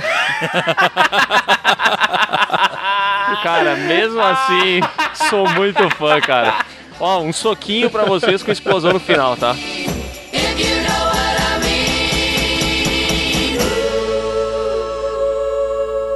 Você lê a Bíblia, Brad? Leio, sim. Pois tem uma passagem que eu memorizei e que se ajusta bem a essa ocasião. Ezequiel vinte e cinco, dezessete. O caminho do justo está cercado por todos os lados pelas iniquidades do egoísta e pela tirania dos maus. Abençoado seja aquele que, em nome da caridade e da boa vontade, conduz o fraco pelo vale da morte, pois ele é verdadeiramente o guardião e o protetor dos filhos perdidos. E eu tornarei deles grandes vinganças com furiosas repreensões sobre aqueles que tentam envenenar e destruir meus irmãos. E saberão que eu sou o Senhor quando tiver exercido a minha vingança contra eles.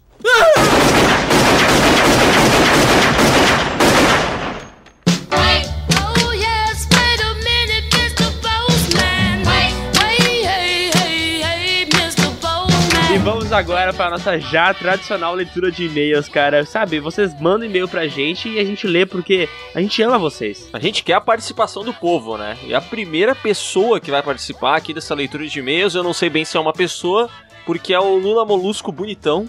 Na verdade, é Lula Mosluco Bonitão. Eu acho que já tinha Lula Molusco Mosluco? Bonitão, sabe? Ou ele escreveu errado. Então, o Lula Mosluco, ele fala aqui que ele se chama José Sebastião. É do interior é de Pernambuco. Ah, é, José Sebastião já, já nasceu velho, com né? Com esse nome ele é velho já. Ó, oh, mas ele diz aqui, apesar do nome, tenho apenas dezoito anos. Aí ele nos dá os parabéns pelo conteúdo, fala que ele curte muito podcast, que quando ele vai correr ele sempre ouve, que os vídeos do PeeWee ele assiste com a namorada dele, isso acaba divertindo ele quando ele tá meio entediado ou tem crises de ansiedade. Que engraçado que isso não gerou nenhum término, né? Pois é, né? Eu não entendo como é que ele assiste vídeos do PeeWee com a namorada e os dois ainda estão juntos. Enfim, parabéns pra ele. Pra ela, na verdade. Ah, verdade. Mas, cara, o que realmente importa desse e-mail aqui são os temas que ele sugeriu. Olha só, primeiro, ele gostaria que a gente falasse quais são os filmes de terror mais bizarros do mundo. É bom, tem uma penca. Depois, ele falou filmes não tão conhecidos, mas que são incríveis. Hum, justo. E por último, o que eu acho sensacional é a gente fazer uma batalha tipo a do PeeWeeCast quatro, onde a gente definiu quem é o maior herói de ação de todos os tempos, mas pra definir qual é o melhor vilão do cinema. Ô, louco, tá, o Darth Vader já ganha, então. Ah, cara, o Darth Vader jamais terá meu voto. E daí, depois ele encerra mandando aqui sucesso pra gente, e a gente manda de volta o sucesso pro Lula Mosluco, bonitão. Adorei o nome desse cara, velho. Muito bom, né? Eu paro no nome, toda vez que eu começo a ler, me dá um nó na cabeça. E boa sorte com o namoro, né? Vê se não vai estragar tudo vendo PeeWee. É, por favor. Né, cara? E ó, temos aqui o e-mail do Matheus Avelar. Cara, eu vou tentar ler o sobrenome dele, tá? É Matheus Avelar Catanhenede. Eu não entendi o que ele falou. Cara, parece uma... um, sei lá, um, um ritual xamã, olha só. Eu acho que é Catanhenede. Catanhenede. Meu Deus do céu, é, é, é sinistro, é, é, tem voodoo no meio. Ele falou, ó, filmes...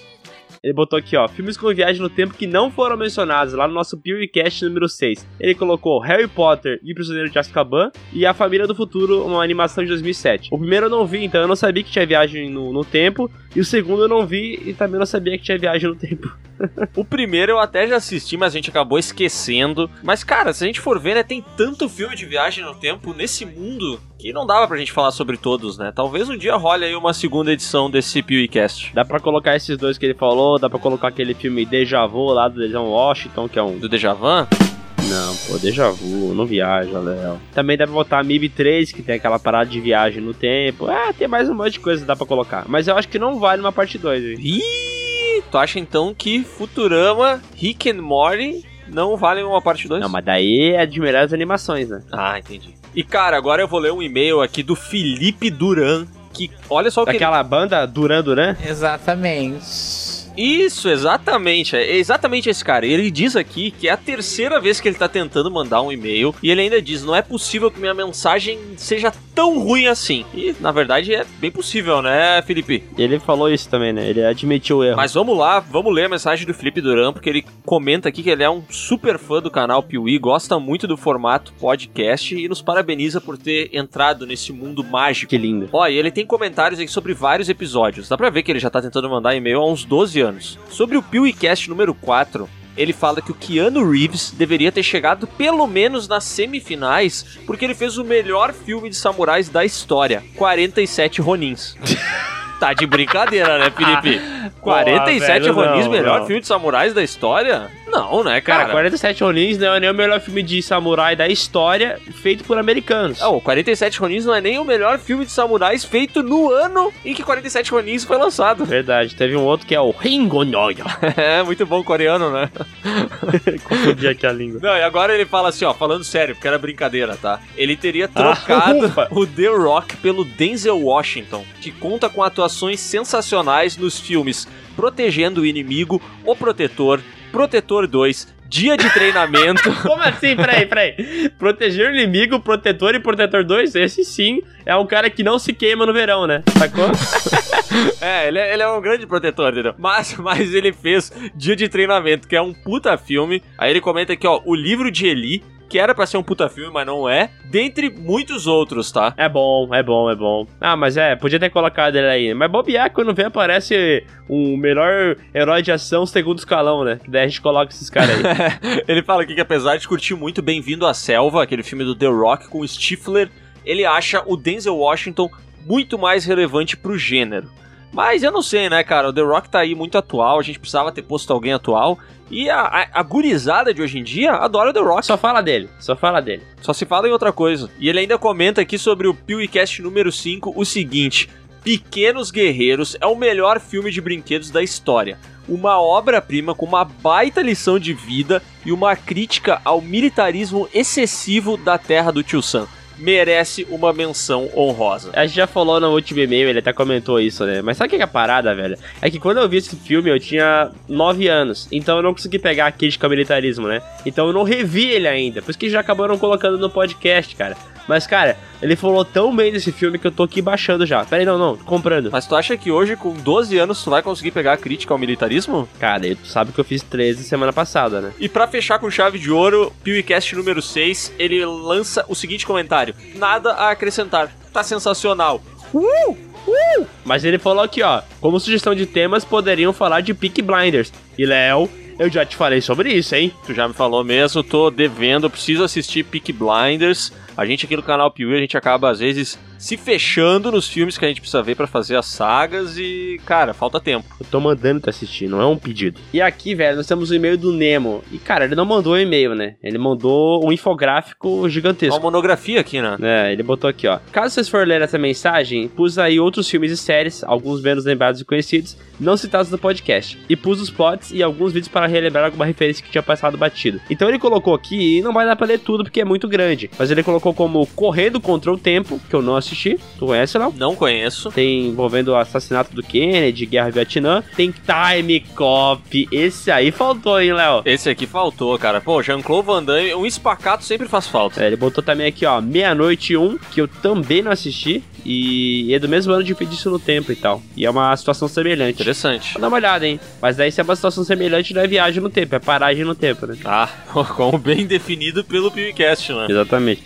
Tem aqui Alta Frequência, um filme com o Dennis Quaid, e daí já me dá uma vontade de assistir. Tem o Inferno na Estrada, que eu já assisti, mas faz muito tempo, e ele diz que parece com o Efeito Borboleta. Talvez é a boa, aí ó. Pior que tem umas coisas que lembram. E tem o Frejac, que é o cantor que tu gosta lá, o ah, Frejac dos Imortais. Ah, aquele lá dos segredos. Procura um amor que seja bom pra mim. Ó, agora eu vou passar bem rapidão o resto. Máquina de Outro Mundo, Perdido no Espaço, O Filme, O Confronto, Frankenstein, O Monstro das Trevas, O Sonho do Trovão, O Elo Perdido, Doctor Who e Seven Days. Pô, gostei que tu até inventou uma que ele não mandou, né? Que é O Sonho do Trovão. Não, botei O Som do Trovão. Eu só falei rápido. Tu falou o sonho. O sonho, tipo, de sonhar ou aquele negócio da padaria? Sonho de sonhar. Mas o e-mail dele tá lindo, né? Nossa, eu amei, cara, porque ele organizou. Cara, eu vou te dizer que que tu poderia aprender com o cinema e fazer uns roteiros bem organizados assim, né? Tô indo embora do canal. Vai fazer canal com o Nemo, vai. E se você também quer ter o seu e-mail lido aqui no PeeWeeCast, envia agora mesmo uma mensagem para podcast arroba canal piuí ponto com ponto br e no assunto, pelo amor de Deus, coloca alguma coisa que faça sentido. É, coloca o que você vai falar, né? Por isso que o nome é assunto. Boa! Muito obrigado por acompanhar mais esse maravilhoso PeeWeeCast. Espalha pros amigos, coloca na balada, troca saber a música do D J, coloca o PeeWeeCast pra tocar. Todo mundo vai gostar. Nessa festa eu queria estar.